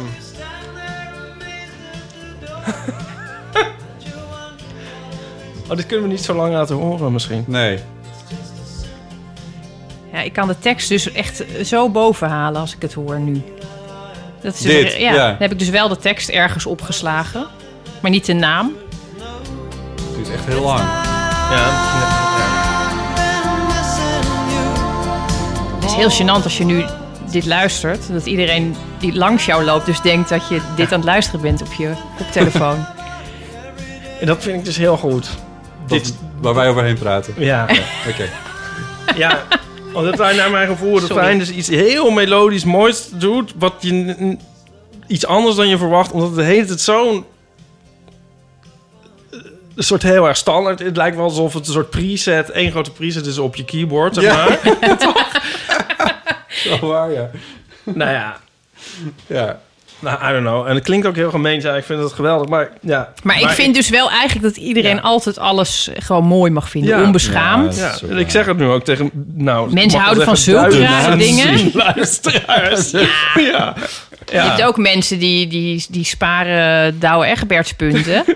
en dan krijgen ze korting op een verzilverd lepeltje. En daar Ja. hoor je nooit iemand over. Maar Nee. die mensen bestaan ook. Ja, ja, ja. Ja. Maar ik ben het helemaal met je eens. Guilty pleasures is een vreselijk woord. En, en van die foute feesten. Oh nee. En dan, weet je wel, dat heb je wel eens. En dan zie je zo'n soort, soort indicatie van wat er gedraaid wordt. En dat is dan alles wat je leuk, wat je gewoon helemaal oprecht met alle liefde je in je hebt, mooi vindt. ja. Ja, en Ja, dat en is dat dan... mag dan niet of zo. Nou, ik denk sowieso Ja. dat iedereen die niet ge, ge, gemaricondood heeft... die heeft ook gewoon ergens in huis wel een fout feest in zijn kast zitten. Gewoon aan, aan zonnebrillen en ethisch petjes en Oh, ja. dingen. En die dan allemaal dus... Misschien ook nog wel, ja. Ja, wat we allemaal niet met ons meeslepen. Oh, dat is een podcastaflevering op zich, ja. Ehm, laten we tot een soort afronding eh, proberen te komen. jammer. Ja, maar we zijn al, eh, we zijn al flink lang bezig. Ja, dat is waar. Jij moet nog helemaal terug naar eh, die andere stad. Ja, Ehm, Mijn geboorteplaats. echt waar? In welk ziekenhuis? Het Sint Franciscus. Oh, daar woon ik vlakbij. Ja. Ja, wat leuk. Ja. we moeten echt een keer naar Rotterdam met Eeuw. Dat wil ik echt heel erg graag. Ja? Ja, Ja. we, we, we worden goed beluisterd in Amsterdam. en de tweede stad waar we heel goed beluisterd worden is Rotterdam. Ja, je mag in mijn huis, maar er zit wel een enorme echo. Dan ga ik wel even weg. Oh ja. Dan kun je, maar je moet wel even iets regelen Mogen met ook een matras of zo. met het publiek Ja, in jouw huis? Past best. Past best. Ja. Met Sirik ga ik tussendoor grappen maken of mijn uniform aandoen. Dat heb ik Ja. nog. Oh, ja, ja. Bewaard. Grap in uniform. Bewaard. Oh ja. Mag je dat houden? Of is het ik- wel zo op de dag dat je moet inleveren van... Oh, ik ben het Ik kwijt. heb dus een paar jaar geleden... Dit is echt een heel pijnlijk punt.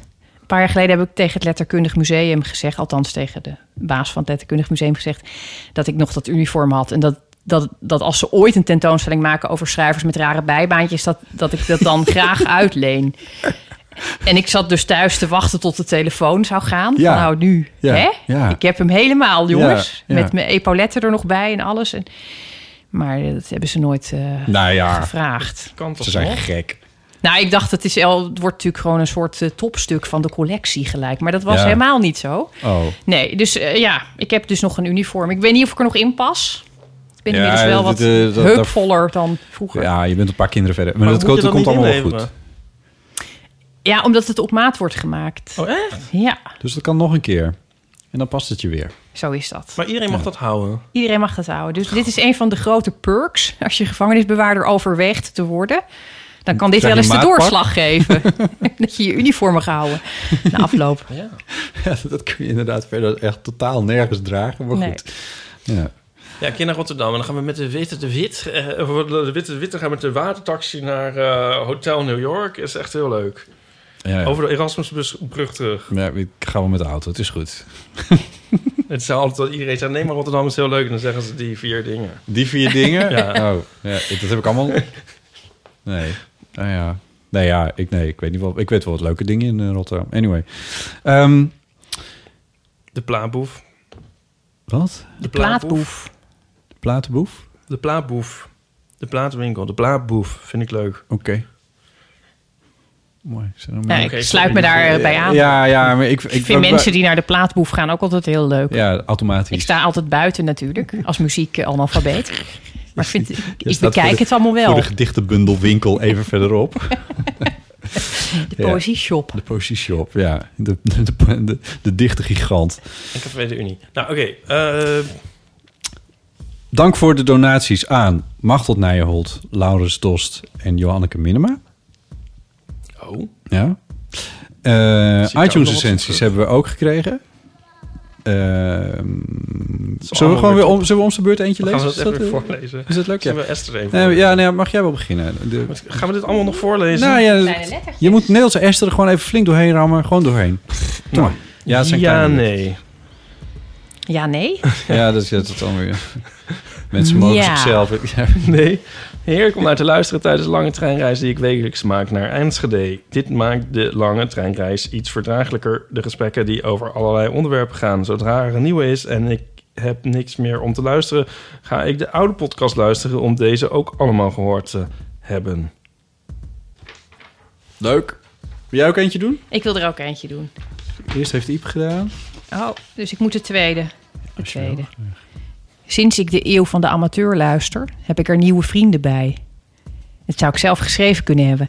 Ik geniet ervan dat ik jullie gesprekken en humor kan beluisteren... alsof ik bij jullie aan de keukentafel zit. Ik geniet van Ipus aanstekelijke lach... Botters rustige eerlijkheid en Paulines gevatheid. Ge- gevatheid. Dat is ook een goed woord. Ja. Dank je wel voor deze heerlijke luisteruren... waarvan ik hoop dat er nog heel veel zullen komen. Van Teunie 66. Teunie 66. Mooi. Ja, let, eh, ja, dit krijgt wel heel andere lading als jij het voorleest. Dit is eentje van Glitterende Eenhoorn. Nee! Ja, Oh, wat Die ken ik. maar die kennen we. Ja. Glitterende Einhorn. Ik- Glitterende Einhorn. Toen... eh, oh, gaan we dit nog helemaal vertellen? Nee, maar goed. In ieder geval, eh Ipe... Een vriend van ons is, heeft een big band. Ja, goed. Zo, zo gaat dat soms. En die heeft een serie eh, concerten in het Bimhuis. En op een gegeven moment, ik weet niet eens meer hoe we daar nou bij kwamen. Maar we dachten, het is, is het niet leuk om een keer een big band concert te combineren met fotostrips? En dat hebben we gedaan. En toen heb jij op het podium gestaan Met Glitterende Einhorn. met glitterende eenhoorn. Die live tekeningetjes maakte bij de muziek. Ja, en was van echt- alles had hij gedaan. Oh, was- animaties en zo. Het Ah, was echt de hele avond. helemaal te gek. Kwam uit zijn koker. Dus, nou goed, hij, eh, eh, er is een grote kans dat dit dezelfde glitterende eenhoorn is. Ik luister al vanaf aflevering 1. Ben zeer blij dat de afleveringen steeds langer werden. Ga zo door. Nou, dat is toch leuk? Dat is super lief. Ja. En zijn handtekening is een tekening van een glitterende eenhoorn. En die staat echt in zo'n paspoort. Dus dat op de plaats van de handtekening staat gewoon een tekeningetje. En Echt? Dat mag dus. Een eenhoorntje te glitteren. Ja, dat Ah, ik ben er zo leuk. ingeluisterd met mijn handtekening. Ooit heeft mijn zus tegen mij gezegd: ja, je moet, er moet eh, sowieso moet er een, eh, een van je voorletters in zitten. En er moet een. eh, nou, ja, die had allerlei eisen, zogenaamd. En toen heb ik dat overgenomen. Dus nu, mijn handtekening is dus echt ENP met een soort krulletje erdoor. Maar als je, ik had gegeten dat je een glitterende e- eenhoorn Ja. ook gewoon mocht doen. Dat is toch een prima handtekening? en een krulletje. En niemand kan hem nadoen. Dus, maar ik heb het dus gebaseerd op wat mijn zus zei. Dat moest bij een handtekening. Die kon mij alles wijs maken. dus ik, vind het, ik voel me toch ingeluisterd nu. Nou ja. Iedereen is erin geluisterd. Je- je kan het allemaal Behalve leuke dingen, glitterende behalve eenhoorn. glitterende eenhoorn. Maar je kan het toch veranderen? Ik bedoel, mijn... Ja, het is nu te laat. Het staat overal op. En denk eens aan die, aan die miljoenen bundels die ik heb gesigneerd in de loop der Oh jaren. ja, dat is ook weer waar. Dat kan je niet meer aan. Ja. Dat kan je niet meer ongedaan maken. Ja. Stiekem verliefd op botten. Maar denk niet dat ik zijn type ben. Marjolein 99. Marjolein. Een hele lange. Een hele lange. Goeie. Even kijken. Maar jij leest dit toch eerst, neem ik aan? Jij doet nu heel verrast. Maar jij hebt het toch al gelezen? Ja, maar ik vergeet dat weer. Oh. Ja. Was deze recensie nuttig? Ja, nee, meld een probleem. Dat vind ik ook wel fijn om Poëtisch. even gezegd te hebben. Moet ik die hele lange gaan voorlezen? Die is echt heel Nee, je lang. mag ook die andere pakken, doe ik die langer wel. Oké, ik doe de korte. Licht filosofische marathon. Kalmte en lichtheid stemt tot nadenken. Erg fijn voor lange autoritten. Maar ook bij het hardlopen houden de heren met hun gasten je moet erin. Je moet, ze houden je moet erin. Dat Ja. vind ik echt heel mooi. Ja. Mijn nieuwe levensdoel: een hele aflevering uitlopen. Uitlopen. Nou, dan heeft hij met deze toch wel. Dat was Cornelis. Jij leest echt heel mooi voor, want uh, die heeft zelfs ons, deze eh, onzinnige... Wat? Oh, was het onzinnig? Cornelis? Wat ga je nou zeggen? Deze onzinnige teksten. Je opeens een soort... Die heeft onze ja, telefoon betaald. Cornelis? Ja. Oh. ja. Oh, de armlastige pianist. Armlastige pianist. Ja. Die, heeft, eh, die heeft ons eh eeuwenfoontje... eh nee, anyway. Ehm, Gesponsord. Lara Debuut schrijft... Voor de laatste aflevering, die van afgelopen vrijdag... geef ik vijf sterren. Het feest begonnen bij de intro van de podcast Vandaag. Vandaag. Daarmee was voor mij de toon gelijk gezet. Mede gezelligheid. Mijn favoriete columnist Afrand Kostjes was er ook weer bij. Waardoor ik regelmatig hard op moest lachen. En als een, als een kleuter alle grapjes aan mijn vriend navertelde. Oh, dat is lief. De chemie tussen Botte, Ipe en Aaf is duidelijk merkbaar. En doet me denken aan eindeloze borrelavonden met vrienden. Wat tof dat een podcast dat kan doen. Ik was daarom ook helemaal in mijn nopjes. Toen ik zag dat deze aflevering maar liefst 2 uur en 20 minuten duurde. Net als vroeger toen mijn vader zei... En morgen lezen we weer verder. Wilde ik dat het nog uren duurde. Gelukkig is er altijd weer een nieuwe aflevering. Nou, dat is lief. Ja, dat is heel lief. Dankjewel, Lara. Ehm, even kijken hoor. Waar zijn we? We zijn aan het einde. We zijn aan het einde gekomen. Dus dan eh, eh, zeg ik even dat er nieuwe ehm, verhalen en dilemma's en reacties welkom zijn op de Eeuwenfoon. En dat is op telefoonnummer 06 1990, 68 71. Mailen kan naar botten.eeuwvanamateur.nl En eh, als je kritiek hebt, kan het naar ipe.eeuwvanamateur.nl Ehm Reacties op iTunes zijn welkom. Eh, dat helpt eh, nieuwe luisteraars om de eeuw weer te vinden. Je kan ons volgen op Instagram. Daar zijn we, heten we gewoon Eeuw van de Amateur. En we hebben natuurlijk de website eeuwvandeamateur.nl Ipe, dankjewel dat je er weer was. Ja, nou, my pleasure. En hartelijke dank aan Esther Naomi Perquin. Dankjewel. ik vond het een, een, een voorrecht. Het was echt heel erg tof. Eh, dank voor al je verhalen en, eh, en de leuke gezelligheid. Je treedt regelmatig op. Treed je in de komende periode nog ergens op waar Nee. mensen naartoe kunnen? Nergens. Dus niemand kan ergens naartoe. Blijf lekker thuis. Check die website. Blijf lekker Dus kan thuis. wel je bundels Check- kopen. Koop die bundels. Check www.esternaomiperqueen.nl Oh ja, dan moet ik Google mijn even hoe je het agenda bij schrijft. gaan werken. Dan moet je de agenda bijwerken. En dan in het najaar zijn er ongetwijfeld weer hele tournees door het hele land met eh, poëzie en God knows what. Zo is het. Dankjewel. Goed, hartelijk dank voor het luisteren. Tot de volgende keer.